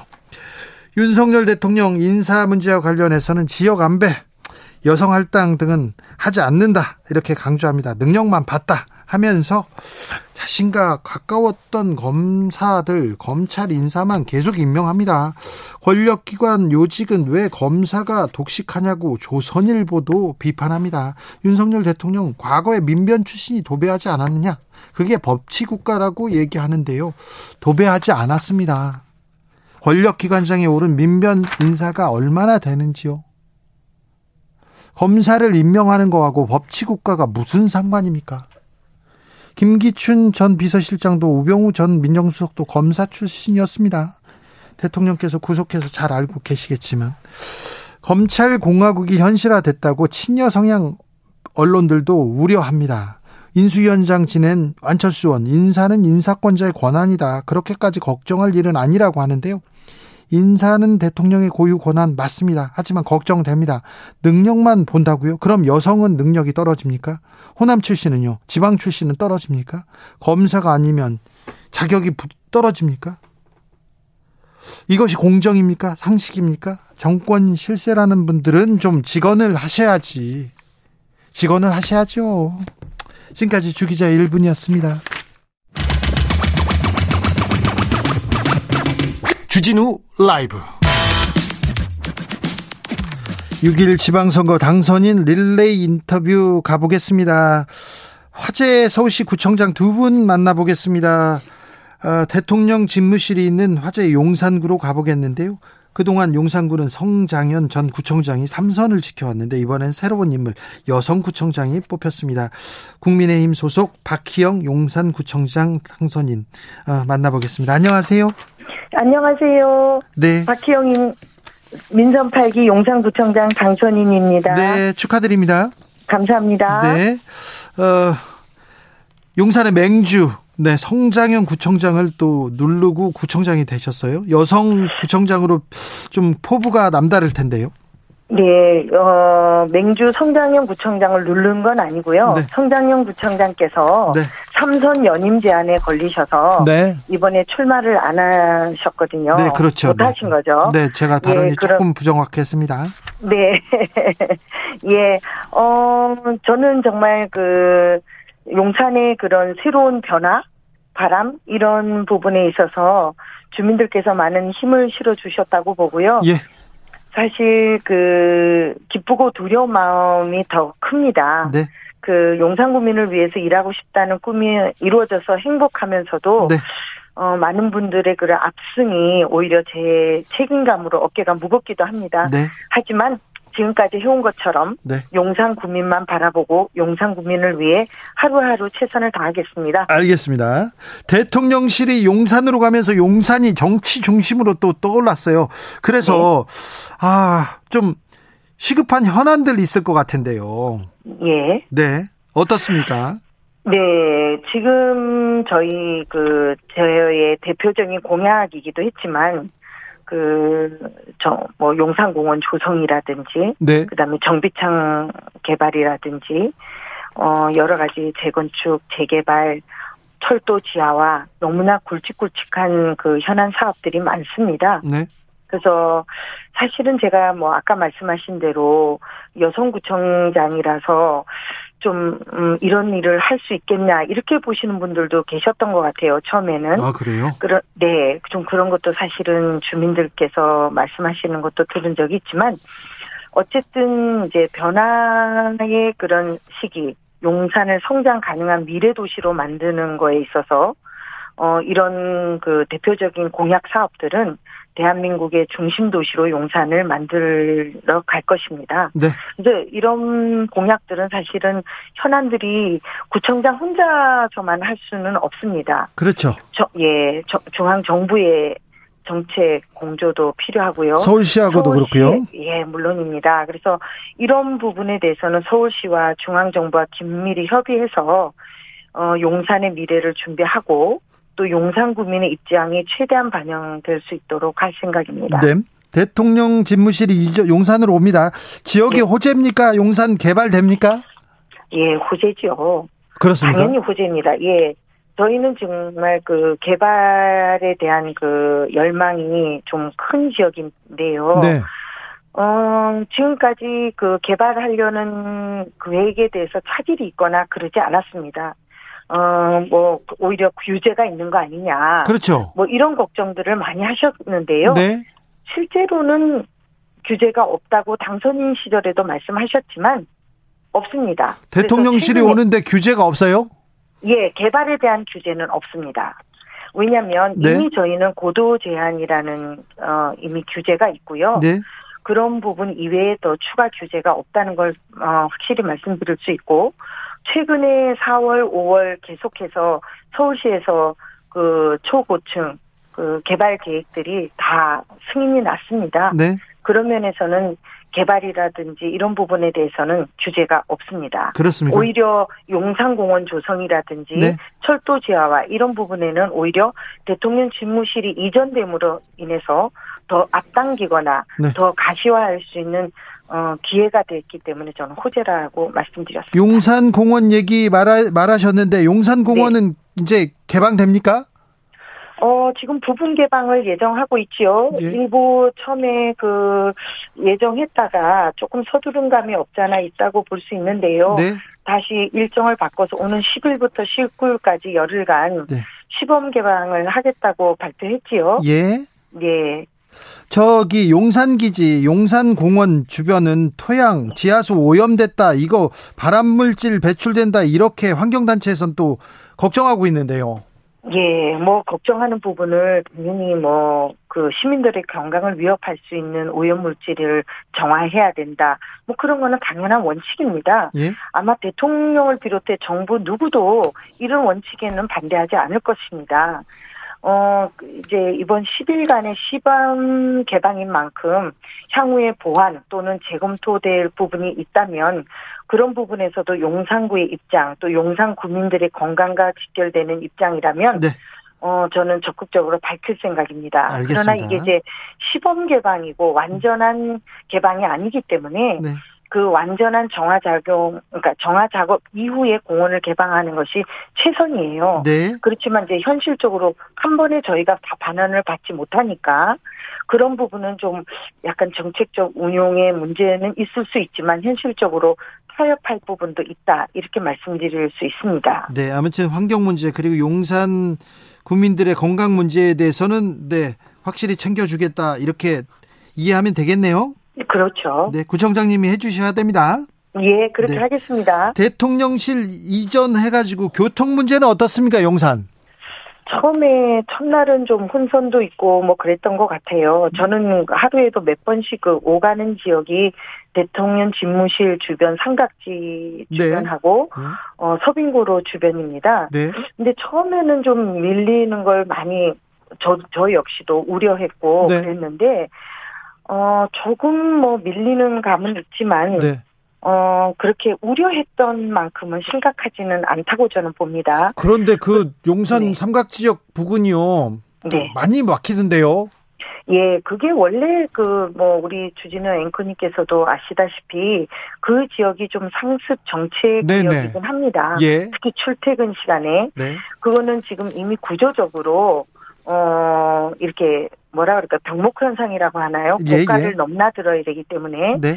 그런 부분이 있었고요. 그래서 저희가 철도 지하화가 꼭 필요합니다만 네. 어, 그런 부분이라든가 또 그다음에 이제 갑자기 뭐 왔다 이래서 뭐 처음에 시설 설치니 네. 뭐 이런 부분에 뭐 예를 들면 언론의 뭐 그런 그런 관심 이런 걸로 인해서 좀 혼잡하다고 생각했는데 네. 오히려 좀 우회 도로를 선택해서 그러신지 네. 우려했던 것만큼은 밀리지 않는다고 저는 봅니다. 네. 그러나 이런 부분도 향후 좀 불편함을 최소화하는 데 있어서는 면밀히 체크해서 대처하도록 하겠습니다. 알겠습니다. 용산은 뭐 관심사기 때문에 구청장님 네. 얘기는 또 한번 모셔가지고 듣겠습니다. 예. 오늘 말씀 감사합니다. 박희영 용산구청장이었습니다. 감사합니다. 감사합니다. 이번에는 성동구로 가보겠습니다. 현역 중에서 유일하게 3선에 성공한 당선인인데요. 더불어민주당 정원호 성동구청장 만나보겠습니다. 안녕하세요. 네, 안녕하세요. 정원호입니다. 네. 유일한 3선입니다. 아, 네 네. 왜 정원호를 선택했을까요? 어, 아마 우리 성동 구민들께서 어, 그동안 8년간의 구정 성과를 보고 어, 재시심을 해주신 것이 아닌가 이렇게 판단하고 있습니다. 네. 성동구에서는 오세훈 시장이 60.90% 그러니까 60% 이상을 득표했어요. 그런데 네네. 정원호는 또 크게 이겼습니다. 57.60%를 기록해가지고 그 이유가 뭐라고 보시는지요? 네, 이제는 이 거대 담론만을 하던 시대가 지나고 거대 담론과 생활 담론이 공존하는 병행하는 시대인데요. 네, 어, 이제 거대 담론으로 평가하는 진영의 평가도 있겠지만 네, 생활 담론으로 해서 각 지역의 현안 문제를 유능하고 어, 유능하게 풀어낸 것에 대한 평가 이런 것도 존재하는 것 같습니다. 아, 네. 아울러서 코로나를 겪으면서 어, 이제 기초 지방 정부와 어, 이 광역 지방 정부 그러니까 시와 구 간의 업무에 대한 어느 정도의 판단. 그래서 이, 이 생활적으로 아주 밀접한 문제는 기초 지방 정부인 구에서 하는구나 라는 것에 대한 인식이 넓어지면서 구와 시를 어, 시, 시와 구를 좀 구분하는 어, 그런 것이 좀 생기면서 예, 거대 담론 부분은 광역을 그리고 기초는 생활 담론에서 유능하게 해결할 수 있는 지역 문제를 해결할 수 있는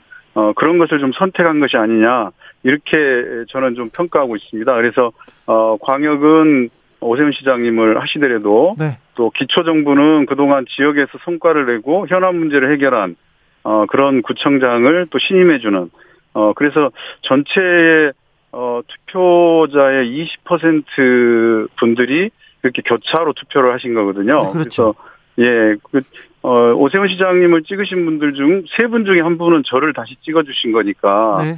어, 굉장히 그런 부분에서 어, 그렇게 작용한 것이 아닌가 이렇게 생각하고 있습니다.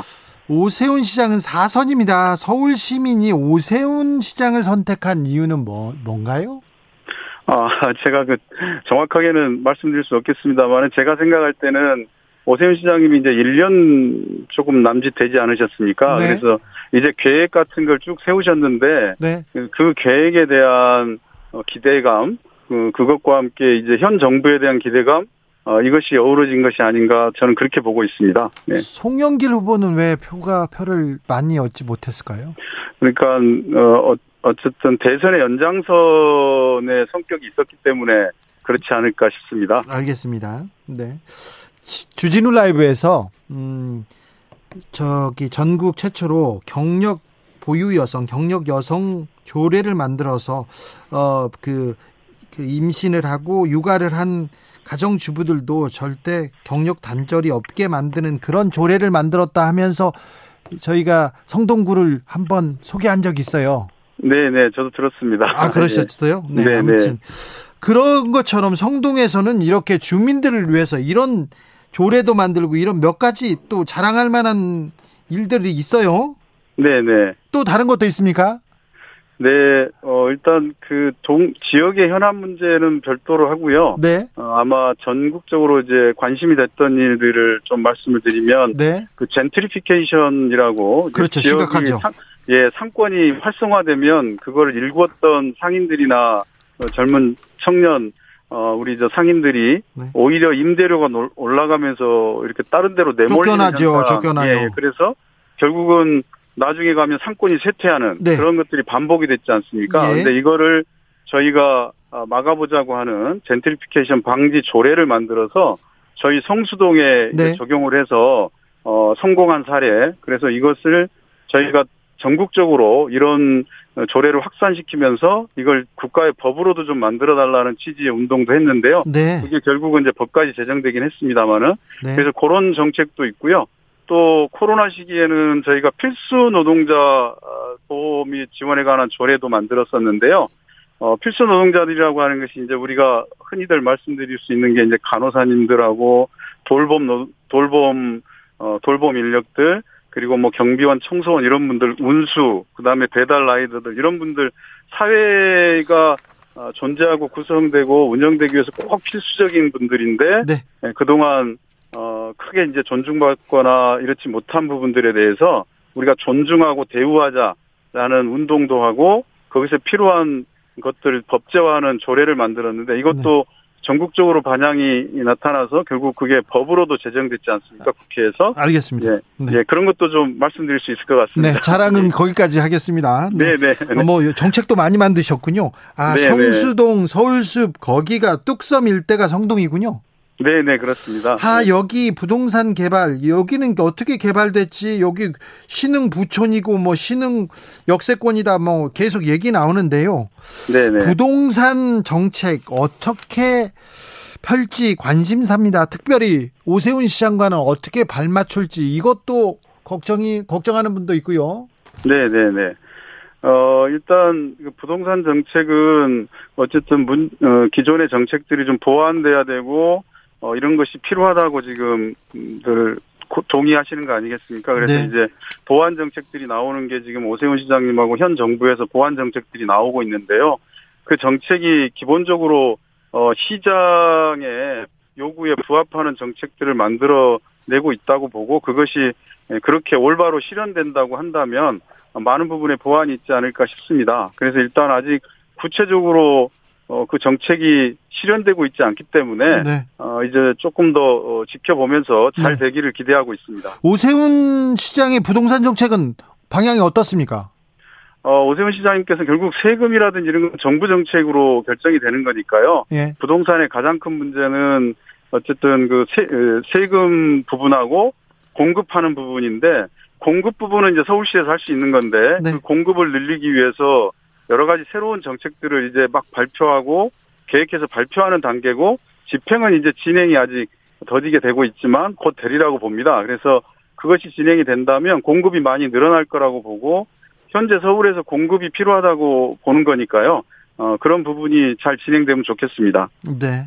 지방 분권 활성화, 지방 정부의 권한 강화, 이거는 계속해서 아, 목소리는 나오는데 아직은 부족한 것 같습니다. 어떻게 노력해야 될까요, 우리 사회가? 네, 지방 분권, 지방자치 효능감이나 이런 것은 코로나19를 통해서 확인이 된 건데요. 네. 이제 이것이 지속이 되려고 또 확대가 되려면 저희가 재정 문제가 제일 중요합니다. 국세와 지방세 비율이 어 8대 2 정도 수준에서 문재인 정부에서 획기적으로 하겠다 해서 지금 7.5 대 2.5까지는 왔는데 네. 이게 겨우 어, 그 정도 수준이거든요. 보통은 6대 4까지는 가야 선진국 수준이라고 얘기하는데 어, 그렇게는 못 가더라도 예, 이번 정부 하에서 7대 3 수준까지만이라도 가져왔으면 좋겠다. 그리고 이거는 획기적인 변화는 있을 수 없는 거고 꾸준히 지속적으로 조금씩 확대가 되는 방향으로 갔으면 좋겠다 이런 방향에 대한 공감이 있고요. 저도 그런 부분에 대해서 어, 좀잘 될 수 있도록 노력하겠습니다. 알겠습니다. 여기까지 들을까요? 네, 감사합니다. 정원호 성동구청장 당선인이었습니다. 정치 피로, 사건 사고로 인한 피로, 고달픈 일상에서 오는 피로.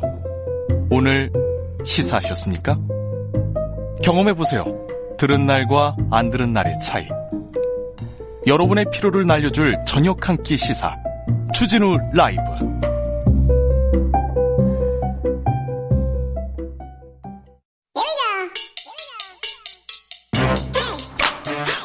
뉴스를 향한 진지한 고민 기자들의 수다.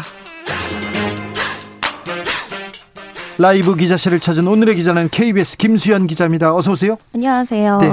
요즘 무슨 일로 바쁘십니까? 요즘에 계속 취재하면서 바쁘죠. 네. 지난주에 뭐 선거도 있었고, 네. 네.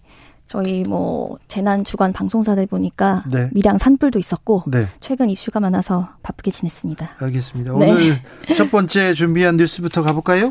네, 하물연대 노조원들이 총파업에 나서면서 파업이 지금 이틀째 이어지고 있습니다. 네. 물류 차질이 이제 시작됐다고 하는데 네, 실제로 물류 차질이 계속되고 있는데 오늘 기준으로 전체 화물연대 조합원의 한 34% 정도인 7,500명이 파업에 참가한 것으로 국토부가 추산을 하고 있습니다. 네.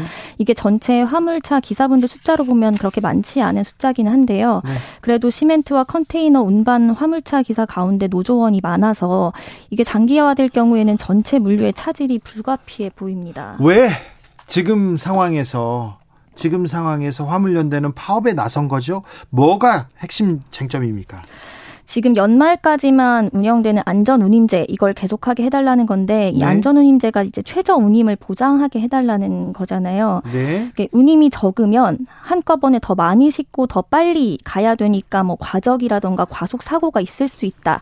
이걸 안전하게 보장하기 위해서는 최저 운임 계속 유지를 해줘야 된다라는 게 화물차 노동자분들의 이제 주장인 건데 최저 운임은 최저 임금과도 비슷한 거다. 이건 핵심이기 때문에 안전망이기 때문에 보장해달라 이렇게 얘기하는 거잖아요. 네, 맞습니다. 그런데 이게 올해 말 끝나도록 돼 있습니다.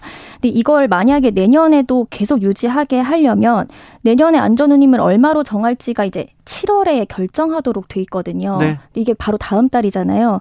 그러니까 화물연대가 지금 파업을 하면서 안전운임제 계속해달라. 그리고 더 나아가서 내년 안전운임 논의도 빨리 시작해달라고 촉구하고 있는 겁니다. 그럼 정부하고 좀 사장님들이 모여서 모여가지고 이거 빨리 좀 합의를 하면 돌파구가 보일 수도 있을 것 같은데요. 그러면 좋은데 간단치가 않은 문제입니다.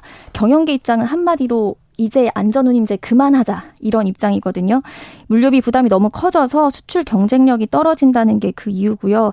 그래서 이 노동계와 경영계 주장이 모두 현재까지는 평행선을 달리고 있는 입장입니다. 정부가 중지해야죠. 네, 정부가 나서서 중재를 해야 되는데 정부는 또 이걸 국회에 공을 돌리고 있습니다. 그런데 지금 국회 상황도 녹록치가 않잖아요. 원구성이 안 돼서 이걸 논의할 수가 없는 상황입니다. 화물연대가 사실 지난해에도 똑같은 이유로 파업을 한 적이 있었거든요. 그래서 정부가 좀 더 일찍 논의를 시작했어야 되는 게 아닌가 그렇죠. 이런 비판이 나오고 그런데 있습니다. 지금 상황을 보면 우선순위에서 밀려 있고요. 이거 파업 장기화 될 수도 있을 것 같은데요. 네, 그럴 가능성을 아직까지는 배제할 수가 없습니다. 국토부가 화물 연대 측에 일단 업무에 복귀를 해달라, 그리고 논의를 위한 협의체에 참여해달라고 요청을 했습니다. 그런데 화물 연대는 뭐 정치권이든 정부든 어느 쪽에서든 제도를 계속 유지하겠다는 약속 또는 논의가 있어야지만 복귀하겠다는 입장입니다. 그래서 앞으로의 좀 진전 상황을 조금 더 지켜봐야 할 것 같습니다. 아, 대화는 해야죠. 빨리 나서서 좀 봉합해야 될 텐데. 아, 네, 정부가 좀 빨리 좀 움직여야 될 것 같습니다. 안 그러면 어, 막 길어질 것 같아요. 그래서 좀 걱정이 됩니다. 그리고 계속해서 노동자들 잡아간다는데 많이 잡혀갔다는데 이 부분도 강경 대응이 꼭 이렇게 능산지 어쨌건 불법은 안 됩니다만 빨리 이 파업을 끝내도록 노력은 해야 될 것 같습니다. 다음 뉴스로 가볼까요? 네, 최근에 런치플레이션이란 말까지 등장을 했습니다. 점심값이 그렇게 올라갔다면서요? 네, 맞습니다. 이제 직장인들 점심값 부담이 너무너무 올랐다는 건데, 설렁탕, 곰탕 다 만, 올랐죠. 왜, 만 오천 원막 해요. 네. 오늘 네. 점심 뭐 드셨어요? 저는 오늘 점심은 만두랑 만두. 우육면을 먹었는데 네. 이것도 만만치가 않더라고요. 그래요? 보면 맛있는 거 드셨네. 네. 네, 전 맛있는 걸 먹었는데 네. 비싸요. 아무튼 네, 점심값 비쌉니다. 너무 부담스럽다. 이런 그런 직장인들 많아요. 네, 이게 실제로 물가 상승률이 지난달에 5%가 넘었거든요. 네. 그리고 특히나 보면 제가 오늘 먹은 만두 이런 데 쓰이는 예. 밀 가격이 많이 올랐습니다. 이 밀 가격이 최근에 국제 곡물값이 오르면서 덩달아 오르니까 이 원재료가 상승으로 밀가루를 쓰는 이런 종류들의 음식들 가격도 같이 오른 건데요. 아니 그런데 원자재 가격이 10, 10원, 20원 오르면 100원씩 막 오르잖아요. 원자재 값이 조금 오르면 막 오르잖아요. 그래서 지금 짜장면 값, 칼국수 값 다 올랐어요. 네, 그런 측면도 있긴 한데 실제로 원자재 값이 작년보다 많이 오르기는 했습니다. 많이 올랐어요? 네, 이게 밀이 우리나라에서 쌀 다음으로 많이 소비가 되는 곡물이거든요. 점점 많이 또 소비되죠. 네, 그래서 지난해 역대 최고치를 찍었는데 쌀이 점점 소비량이 줄어드는 줄죠. 것과는 네, 반대되는 모습입니다. 예. 그런데 이 밀가루 소비량 99%가 수입입니다. 그렇죠. 밀 농사 별로 안 짓죠. 네, 그래서 이 99%가 수입인데 수입 밀 가격이 최근에 1년 동안 60% 정도나 뛰었다고 합니다. 60%나 뛰었어요. 네. 많이 뛰었네요. 네, 그래서 아까 말씀드린 것처럼 밀가루 주로 쓰는 음식 가격이 오를 수밖에 없고요. 그리고 국내에는 한 3개월 정도 분량의 밀이 비축돼 있다고 하는데 그러면 2, 3개월 있다가 폭등할 가능성이 있네요. 그렇죠. 8월 이후부터는 또 대대적인 가격 인상이 있는 거 아니냐 이런 우려가 나오고 있습니다. 전쟁 때문에 큰 영향을 받고 있을 텐데 왜 이렇게 국제 곡물값이 아, 영향을 크게 받는 거죠? 우리나라 곡물 자급률이 너무 낮기 때문인데요. 그렇죠. 네, 2020년 기준으로 20%를 간신히 넘어서는 수준이었는데 이것도 쌀을 제외하면 3% 정도에 불과하다고 합니다. 네. 이런 곡물 파동 있을 때마다 식량 자급률 높이겠다고는 하는데 점점 더 안 좋아지고 있는 상황입니다. 맞습니다. 이게 뭐 농자 천하지 대본 얘기도 나오고 농업이 근간이다 말은 했는데 20년 전부터 얘기가 나왔는데 네. 우리 식량 작업률 너무 취약 하다 얘기했는데 정부가 대책을 세워야 될 것 같아요. 이제 이 정도 1, 2% 3%에 불과한 어, 자금률 가지고는 이 바깥에서 외부적 영향, 외부의 작은 입김에 엄청난 영향을 받을 것 같아서 정부가 좀 나서야 될 것 같습니다. 네, 새 정부도 좀 고민이 클 텐데 그래서 정부가 국정과제에 식량 안보를 넣어놓고 관련 예산을 별도로 분류하기는 했습니다.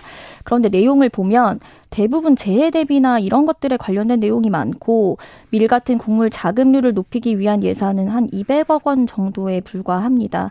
그래서 이 곡물 자급률 자체를 일본처럼 법제화해야 되는 거 아니냐 이런 지적도 나오고 일본은 있습니다. 법으로 만들었어요, 아예. 네, 그래서 일본 같은 경우에는 저희처럼 밀 자급률이 굉장히 낮았는데 네. 이걸 10% 이상으로 끌어올렸다고 하더라고요. 식량 안보 계속 얘기하는데 농업 정책 이번 대선에서 농업 정책은 여나 야나 누구도 없- 별로 없었어요.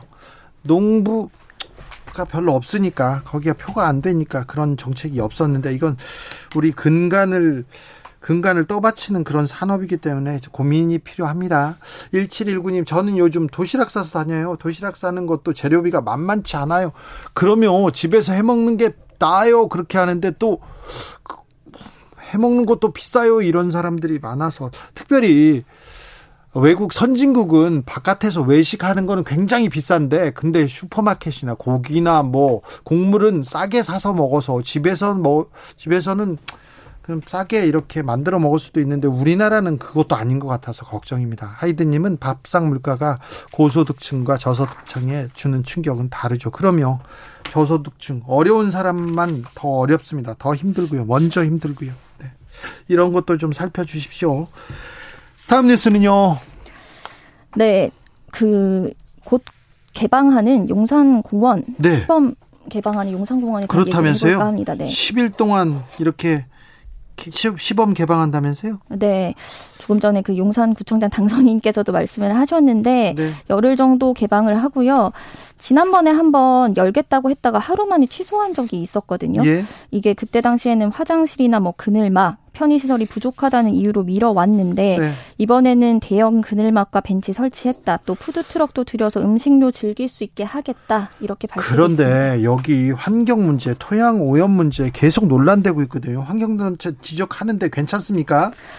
네, 맞습니다. 국토부도 이런 논란을 인식해서 흙이 노출된 부분은 잔디로 덮었고 또 시멘트 조각 같은 장애물을 제거했다. 이렇게 설명을 하고 있고요. 지금 오염물을 계속 버려서 그런 거죠, 여기에서. 미군이. 그건 좀 확인을 해봐야 하지만 그럴 걸로 추정은 되고 있습니다. 왜냐하면 지하수까지 오염이 돼 있는 상황이기 때문에 아, 오염물 자기 땅 아니라고 거기에다 버리면 어떻게 합니까? 그래서 지금 국토부에서도 이번에 개방을 하면서 네. 최대 2시간까지만 머물도록 하겠다 이렇게 얘기를 했거든요. 아, 그 공원인데 거기 가면 위험해요. 거기에서 오래 머물면 안 돼요. 두 시간만 있어야 이게 뭡니까 이게 환경 문제 이거 개선해놓고 말해야죠. 그렇죠. 그래서 어쨌든 정부에서도 좀 이걸 위험한 걸 자인한 게 아니냐 이런 생각이 드는데 네. 실제로 환경부가 조사를 하긴 했거든요. 네. 이게 공원으로 조성, 조성하겠다는 곳이 주한미군이 뭐 학교나 숙소, 운동장으로 쓰던 땅인데 자기네 아이들 학교를 이런 데다 썼어요. 네, 그래서 이 조사를 거기다 뭘 버리고 오염물 을 해보니까 네. 한 82% 정도가 기준치를 초과하는 오염물질이 검출이 됐는데요. 네. 이 물질들도 보면 뭐 1급 발암물질인 다이옥신, 네. 벤조피렌 이런 물질들이 나오기도 했습니다. 네. 근데 이걸 개방을 하면서 국토부는 본인들이 자체 용역으로 조사를 해서 앞서 말씀드린 것처럼 2시간까지는 괜찮다. 이런 결론을 내린 건데 기자들이 그럼 그 자료를 내놔봐라라고 하니까 그건 지금 공개할 수가 없다라고 하고요. 예. 그리고 이 두 시간 동안 괜찮다는 결과를 낸 용역도 일부 부지에 대해서만 조사를 한 거지 나머지 부지에 대해서는 아직까지 진행 중이라고 얘기를 하고 있습니다. 아직 열대가 되지 않은 것 같은데요. 그러니까 저도 도대체 왜 여는 걸까? 네. 이게 굉장히 궁금한데 국토부는 용산 기지가 대통령실 이전과 함께 열린 공간으로 전환되는 게 의미가 있다. 이렇게 계속 설명을 하고 알겠습니다. 있습니다. 뭐 용산 기지, 뭐 용산 공원 개방도 다 좋고 뭐 열린 공간으로 대통령실 이전과 함께 국민과 함께 함께 간다 다 좋은데 이런 건 좀 꼼꼼하게 좀 따지고 국민 건강 먼저 생각해 주시고 해도 됩니다. 좀 천천히 해도 되니까 왜 이렇게 서두르시는데요? 왜 이렇게 서두르는지 천천히 가도 됩니다. 다 국민들이 이해하는데 왜 그러시는지. 네. 기자들의 수다 KBS 김수현 기자 함께했습니다. 감사합니다. 감사합니다. 교통정보센터 다녀올게요. 정현정 씨.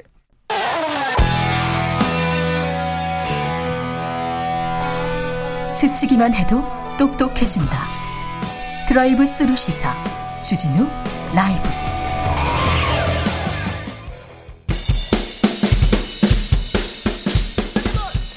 틱탁 틱탁 틱탁 현란한 입담의 환상 드리블 오늘 이 뉴스를 주목하라 이슈 티키타카 머리끝부터 발끝까지 핫이슈 더 뜨겁게 이야기 나눠보겠습니다 청코노 최진봉 성공회대 교수 안녕하십니까 최진봉입니다. 홍코노 드디어 김병민 국민의힘 전 대변인 네, 오랜만입니다. 네. 잘 지내셨죠? 아니, 반갑습니다. 선거 때만 되면 없어져요. 그러니까요. 경민 선거 때만 되면 어디 가는 거예요 대체? 아유, 그 선거 때마다 윤석열 후보 딱 옆에 당선. 있더니 이번에는 오세훈 후보 그러니까요. 옆에 딱 있더니 다 당선 딱 시켜놓고 네. 그리고 돌아와. 선거가 없습니다, 이제. 네. 아니 김병민은 선거 때마다 선거 전문가입니까? 그러게요. 어? 그런데 왜 네. 본인은 뭐요? 어, 고- 공을 세운 사람은 그러니까 왜? 여기 있습니까? 네. 선거 전문가가. 됐으니까 이제 재선거를 잘해야죠. 이번 저 네. 서울시장 오세훈 캠프에서 뭐 맹활약하셨으니까 선거에 한 얘기만 해 주십시오. 자 선거 선- 예 이번 선거에 뭐 알려지지 않은 뒷얘기. 뭐 아니 뭐 아, 그것도 좋고 뭐 네. 야 이때가 지금 결정적인 터닝 포인트였다 그런 거 제가 이제 서울 전역을 돌아다녀 보니까 예. 계신 분들을 많이 만났거든요. 네. 근데 뒤에서 야 주진우 이렇게 얘기하는 사람도 있었어요. 주진우 라이브를 들으시는 분이 아 그래서 이 결정적으로 주진우 라이브 많이 듣는데 어, 아니, 진짜로 가면은 이 현장에서 아 주진우 이렇게 부르시는 분이 계셨는데 네 앞으로 이 프로를 아 주지로 이렇게 어, 열심히 나와야겠다 이런 어, 생각을 다시 김, 한번 김병민 들었습니다. 대변인은 환영, 환영합니다. 네. 네. 교수님, 예. 교수님 뭐 지방선거 어떻게 네. 보셨습니까? 한마디로 정리하고 가시죠. 한마디로 정리하면 구두 싸움에서 이길 수 없는 싸움을 민주당이 싸운 거죠. 네. 뭐 그러니까 참패할 수밖에 없는 구도였다는 거. 그리고 이제 그것도 문제지만 민주당 내에 어, 자중 질환 이런 네. 부분들 때문에 논란이 많았고 그런 부분들이 결국 국민적 심판을 받, 받았다 이렇게 보여져요. 그래서 국민의 대신 국민의힘을 자만하면 안 돼요. 왜냐하면 민주당의 어떤 실책들이 국민의힘에 일정 부분 도움을 준 부분이 있어요. 그래서 저는 양쪽 다에게 국, 어, 국민들이 경고의 메시지를 던졌다 이렇게 보여집니다. 국민의 국민은 무섭습니다. 네. 그렇죠. 이제 이재명 의원께서 김포공항 이전 공약 약속을 지키기 위해서 불철주야 노력하는 일이 남아 있지 않는가 뭐 이런 생각도 들고요. 네. 알겠습니다. 그렇습니다. 네. 갑자기 또 이재명을 왜 아무튼 걸어? 선거도 중요한데 선거 이후에 어떻게 어떻게 지느냐 그리고 어떻게 그 다음에 그 문제를 해결하느냐가 지금 숙제로 남았습니다. 오세훈 시장은 TBS 어떻게 하신답니까? 교육방송으로 개편하겠다 이런 얘기를 했죠. 교육방송, 교통방송을 교육방송 한자만 바꾸면 된다. 차에서 둘이 얘기를 많이 했는데요. 네. 근데 이 교통방송이 애당초 처음 만들어질 때는 우리가 차도 이동하면서 교통방송을 통한 교통정보를 듣지만 그렇죠. 지금은 사실상 어플리케이션을 통해서 거의 모든 교통정보를 실시간으로 다 듣고 있지 않습니까? 그래서 이 교통방송이 가져야 되는 본연의 기능들이 좀 퇴색됐기 때문에 이걸 이제 한 단계 더 업그레이드 시켜서 시민을 위한 방송으로 거듭나자는 아주 좋은 얘기를 한 거고요. 지금 있는 교통방송 본연의 기능을 일부 시사 프로그램에서 좀 정치 편향적으로 잘 못하고 있다는 평가들이 많기 때문에 이런 내용들에 또 서울시 한 기동도 빼놓지 않고 모든 동이 오세훈 서울시장 후보를 뽑아주면서 이런 의지에도 힘을 실어준 것이 아닌가 생각합니다. 김어준 방송 없애려고 그런 건 아닌가요? 아, 그럴 리가 있겠습니까? 그런 건 아니죠. 네. 저를 특별히 미워하고 그러진 않죠. 그런 어, 전혀 그렇지는 않, 전혀 그렇지 않아요. 또 옛날에 앙금 그런 걸 사가지고 씨. 안 좋은 예, 악연이 있으신가요? 네, 아니, 아니요. 저는 없어요. 근데 누구나 비판했기 때문에 그걸 또 꽁 하시고 그러면, 어, 저하고 최진무 교수는 굉장히 좀 걱정하고 아, 있습니다. 그러니까요. 네. 아, 근데 저는 뭐 개인적으로 교육 방송을 왜 만드는 거예요? 그 말, 좀 생각을, 저를 좀 불러서 조언을 좀 들으라 그러세요. 교육자죠. 예, 예. 그건 전문가로서 제가 방송인 아니고 교육자입니다. 오세훈 시장을 만나서 말씀을 좀 드리고 싶어요. 그러니까 예를 들면 이럴 수는 있어요. 그 지금 현재 아까 말씀하신 교통방송이라는 이름이 붙어 있긴 한데 미디어 재단으로 바뀌면서 방송 내용에 정보 시사도 들어가게 돼 있어요. 그러니까 거기에 교육 내용을 포함시킬 수는 있지만 완전히 교- 지금 현재 TBS를 교육 방송화한다. 이건 저는 개인적으로 타당하지 않다고 보고요. 예를 들면 교육적 요소를 집어넣어서 한 프로그램에 몇몇 프로그램에 교육적 요소가 들어갈 수는 있다고 봅니다. 근데 이건 완전히 교육 방송을 하겠다는 것은 의도가 있다고 보여져요. 아까 말씀하신 것처럼 특정 방송인들을 이제 본인이 뭐 예를 들면 좀 이렇게 어 비- 본인에게 비판적인 입장을 보였던 방송인들을 좀 쫓아내려고 하는 거 아니냐 이런 비판이 있을 수 있으니까 네. 그러면 본인도 대선까지 꿈꾸고 있는 있으신 것 같은데 그렇게 되면 안 좋지 않겠어요? 좀 주의할 필요가 있다는 생각이 들어요. 근데 마음 먹고 얼마든지 방송을 장악하려고 하면 나중에 지나고 사장도 바꾸고 이제 의회까지 다 어느 정도 여건으로 다 그 구성이 돼 있는 상황 아닙니까? 네. 그러니까 기존에 했던 내용들을 거꾸로 왼쪽에 있었던 걸 오른쪽으로 옮겨 놓으면 훨씬 더 편한 상황이 되겠죠. 근데 그렇게 하지는 않겠다는 의지들을 좀 갖고 있었던 거고 교육이라고 하는 측면이 일반적인 초중고 학생에 대한 교육 얘기만 하는 것이 아니라 평생 교육으로 시민에게 혜택을 줄 수 있는 내용들 덧붙여서 아까 말씀하셨던 건 시사, 교양 등에 대한 시민에 대한 정보 혜택들도 있는 거니만큼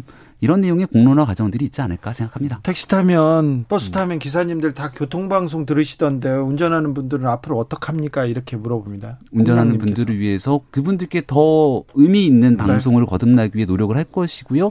제가 택시 기사님들 이렇게 쭉 보면은 그모 프로그램 진행하시는 분의 편향적인 얘기들에 대해서 언제까지 이거 들어야 되냐 얘기하시는 분들도 상당하다는 말씀드립니다. 자, 넘어가 보겠습니다. 지방선거 끝나고 여야 모두 혁신을 외치고 있는데요. 아, 민주당의 혁신 어떻게 보고 계십니까? 먼저 김병민이 얘기합니다. 혁신을 하고 있나요?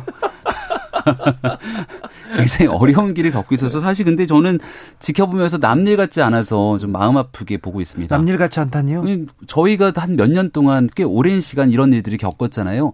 이제 끝이겠거니 바닥이겠거니 생각하면 지하실이 있고 밑으로 계속 내려갈 수밖에 없었던 시간이 있었고요.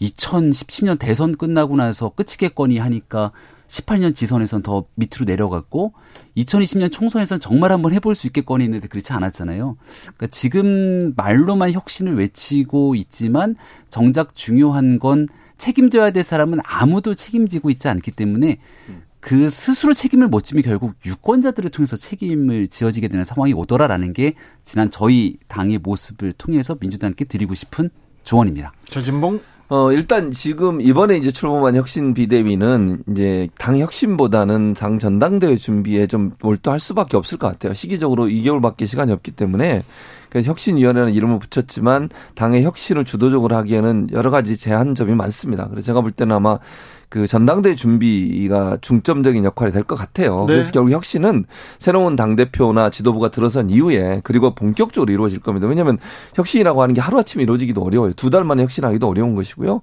장기적 관점에서 혁신을 어떻게 할지를 아마 새로운 지도부가 할 수 있을 것 같고 이번에 들어선 비대위 우상호 비대위원장을 포함해서요.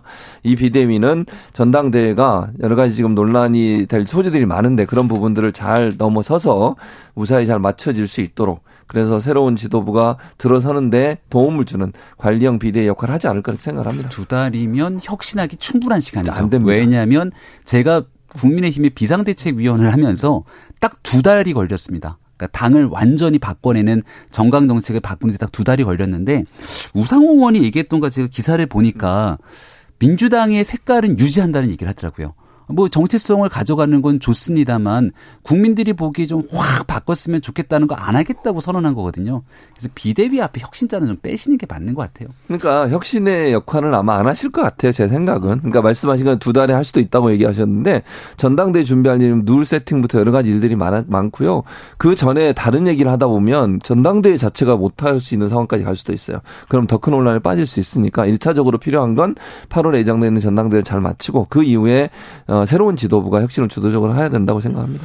그런데요, 국민의힘은 어떻습니까? 국민의힘은 선거에서 이겼는데, 이겨서 지금 뭐, 음, 표정 관리하면 되는 줄 알았는데, 이준석, 정진석, 양석, 대전이라고 나왔습니다. 네. 근데 말도 거칠고요. 네, 육모방망이도 나오고. 예, 이거 뭡니까? 개 소리까지 나왔어요. 아, 예. 근데 이준석 대표는 이제 우크라이나에서 그 역할하기 위해 간 것 아닙니까?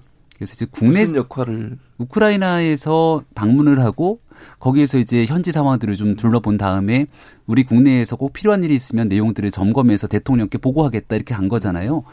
근데 좀 과하게 국내 뉴스를 많이 보는 것 같다는 생각이 좀 들어요. 그냥 네. 국내에서 뉴스가 나오면 바로 SNS 반박을 하게 되는 네. 모습이 나오니까 즉각 사격하고 있습니다. 그 자연스레 우크라이나에 많은 관심을 갖고 갔는데 너무 국내 정치에 관심이 있는 건 아니야 이렇게 나올 수밖에 없는 거거든요.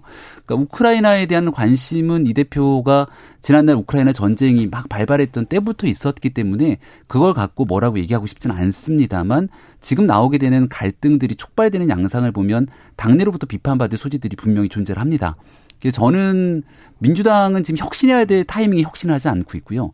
국민의힘은 일을 해야 될 시간에 혁신을 얘기하고 있는 게 문제라고 생각을 합니다. 왜냐하면 대통령 선거 3월 9일 선거 이후를 5월에 취임을 합니다. 근데 취임하자마자 이제 민주당의 발목 잡기 등에 대한 언급들이 나오면서 지선을 치러요. 근데 지선을 통해서 국민들이 어 주신 그 선택은 결국 국민의. 국민의힘이 일할 기회를 준 거거든요. 네. 그럼 일할 기회를 얻었기 때문에 지금부터 해야 되는 건 여당에서 혁신 등 공천과 정치 문제가 논할 게 아니라 국민의힘 집권 여당이 해야 되는 건 정책조정위원회의 기능을 강화시키면서 어떻게 이 여소야대 국면들을 뚫어내면서 일할 수 있을 건가를 보여주는 게 핵심인데 그 뉴스들이 하나도 안 나온다는 겁니다. 네. 그래서 지금 그런 모습들을 좀 만들어 가기 위한 노력을 이준석 대표가 조금 모습을 안 보여주면 권성동 원내대표가 그 그립을 좀 잡으면서 해야 되지 않을까 싶습니다. 그러니까요. 왜 뭐 우크라이나를 왜 가셨는지 잘 모르겠어요. 그러니까 특별한 이유가 있는 것도 아닌 것 같고 본인이 판단해서 가긴 갔는데 그것이 어 본인의 정치적 어떤 역할을 하기 위한 하나의 방편이 아닌가 이런 비판을 피할 수 없다고 저는 보고요. 또 하나는 공천 얘기를 꺼낸 것도 저는 뜬금없다는 생각이 들어요. 지금 상황에서 본인이 예를 들면 당 대표 임기가 끝난 뒤에 새로운 당 대표가 공천을 하게 될 텐데 지금 당- 공천 문제를 자기가 룰을 세팅하고 어떤 형태로 할지를 정해놓는다고 하면 본인이 공천에 일정 부분 영향을 미치겠다고는 것으로밖에 안 보이는 거 아니겠어요? 그러면 뭐 모르겠습니다만 본인이 대권까지 꿈을 꾸고 있다고 하면 그런 정지 작업을 하고 있는 게 아니냐 이런 비판을 받을 수밖에 없기 때문에 본인의 정치적 이유와 목적 때문에 일정 부분 당을 이용하고 있는 거 아니냐 이런 비판을 피하기 어려울 것 같습니다. 이 갈등이 계속되면서 아 국민들은 아 정치인들은 국민 민생 이런 얘기를 하는데 결국은 당권, 공천권 이게 중요하구나 이렇게 생각할 수밖에 없어요.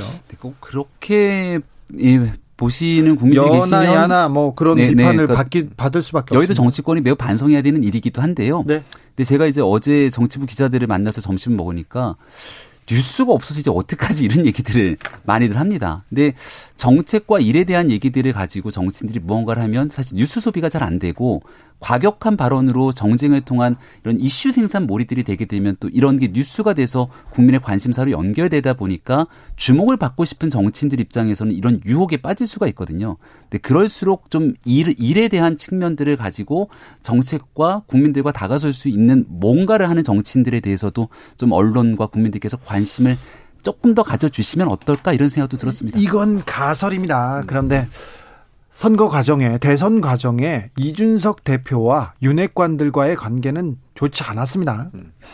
뭐 여러 우여곡절이 있었죠. 우여곡절이 우여곡절. 있었습니다. 네. 그런데 봉합 대, 뭐 선거를 같이 치르긴 했으나 아직도 감정이 좋지 않은 것 같습니다. 지금 아. 이준석 대표 윤리 회부된 뭐 네. 어떤 사건이 있지 않습니까? 성상담 의혹. 예. 이 부분을 가지고 지금 당권 뭐라고 해야 되나요? 국민의힘에 국민의힘의 대표가 바뀐다 이런 얘기가 나오기도 합니다. 음, 네, 나오기도 하죠. 나오기도 하죠. 그리고 네. 그리고 정치권에서는 지금 굉장한 관심사고요. 네. 그러니까 이제 당내에 있었던 갈등 문제를 아마 언급해 주신 것 같은데요. 네. 국민의힘에 나오고 있는 갈등 문제라는 건 뭐 이렇게 보시는 분들이 충분히 인지하고 있을 정도의 수준인데 그렇게 심할 정도는 아니라고 생각을 해요. 왜냐하면 민주당에서 공개적으로 이낙연 대표 측과 이재명 의원 측이 정말 설전을 벌이고 있는 모습들을 지켜보게 자, 되면 국민의힘 아, 물어보자마자 민주당으로 딱 넘어갑니다. 요 정도 수준은 드립을 시작했습니다. 와. 당내에서 갈등이 옛날- 있구나라고 김병민 돌아왔습니다. 하는 건데 지금 나오고 있는 것은 아직 윤리위는 통상적으로 돌아가고 있는 상황의 결과가 안 나왔던 내용들이고요. 또 이준석 대표 임기가 남아 있는 상황 속에서 결과가 네. 나와서 당원권 정지 이런 걸 딱 내려진다면 굉장히 심각해질 수도 있지 않습니까? 근데 이거는 말 그대로 이준석 대표에 관한 문제잖아요.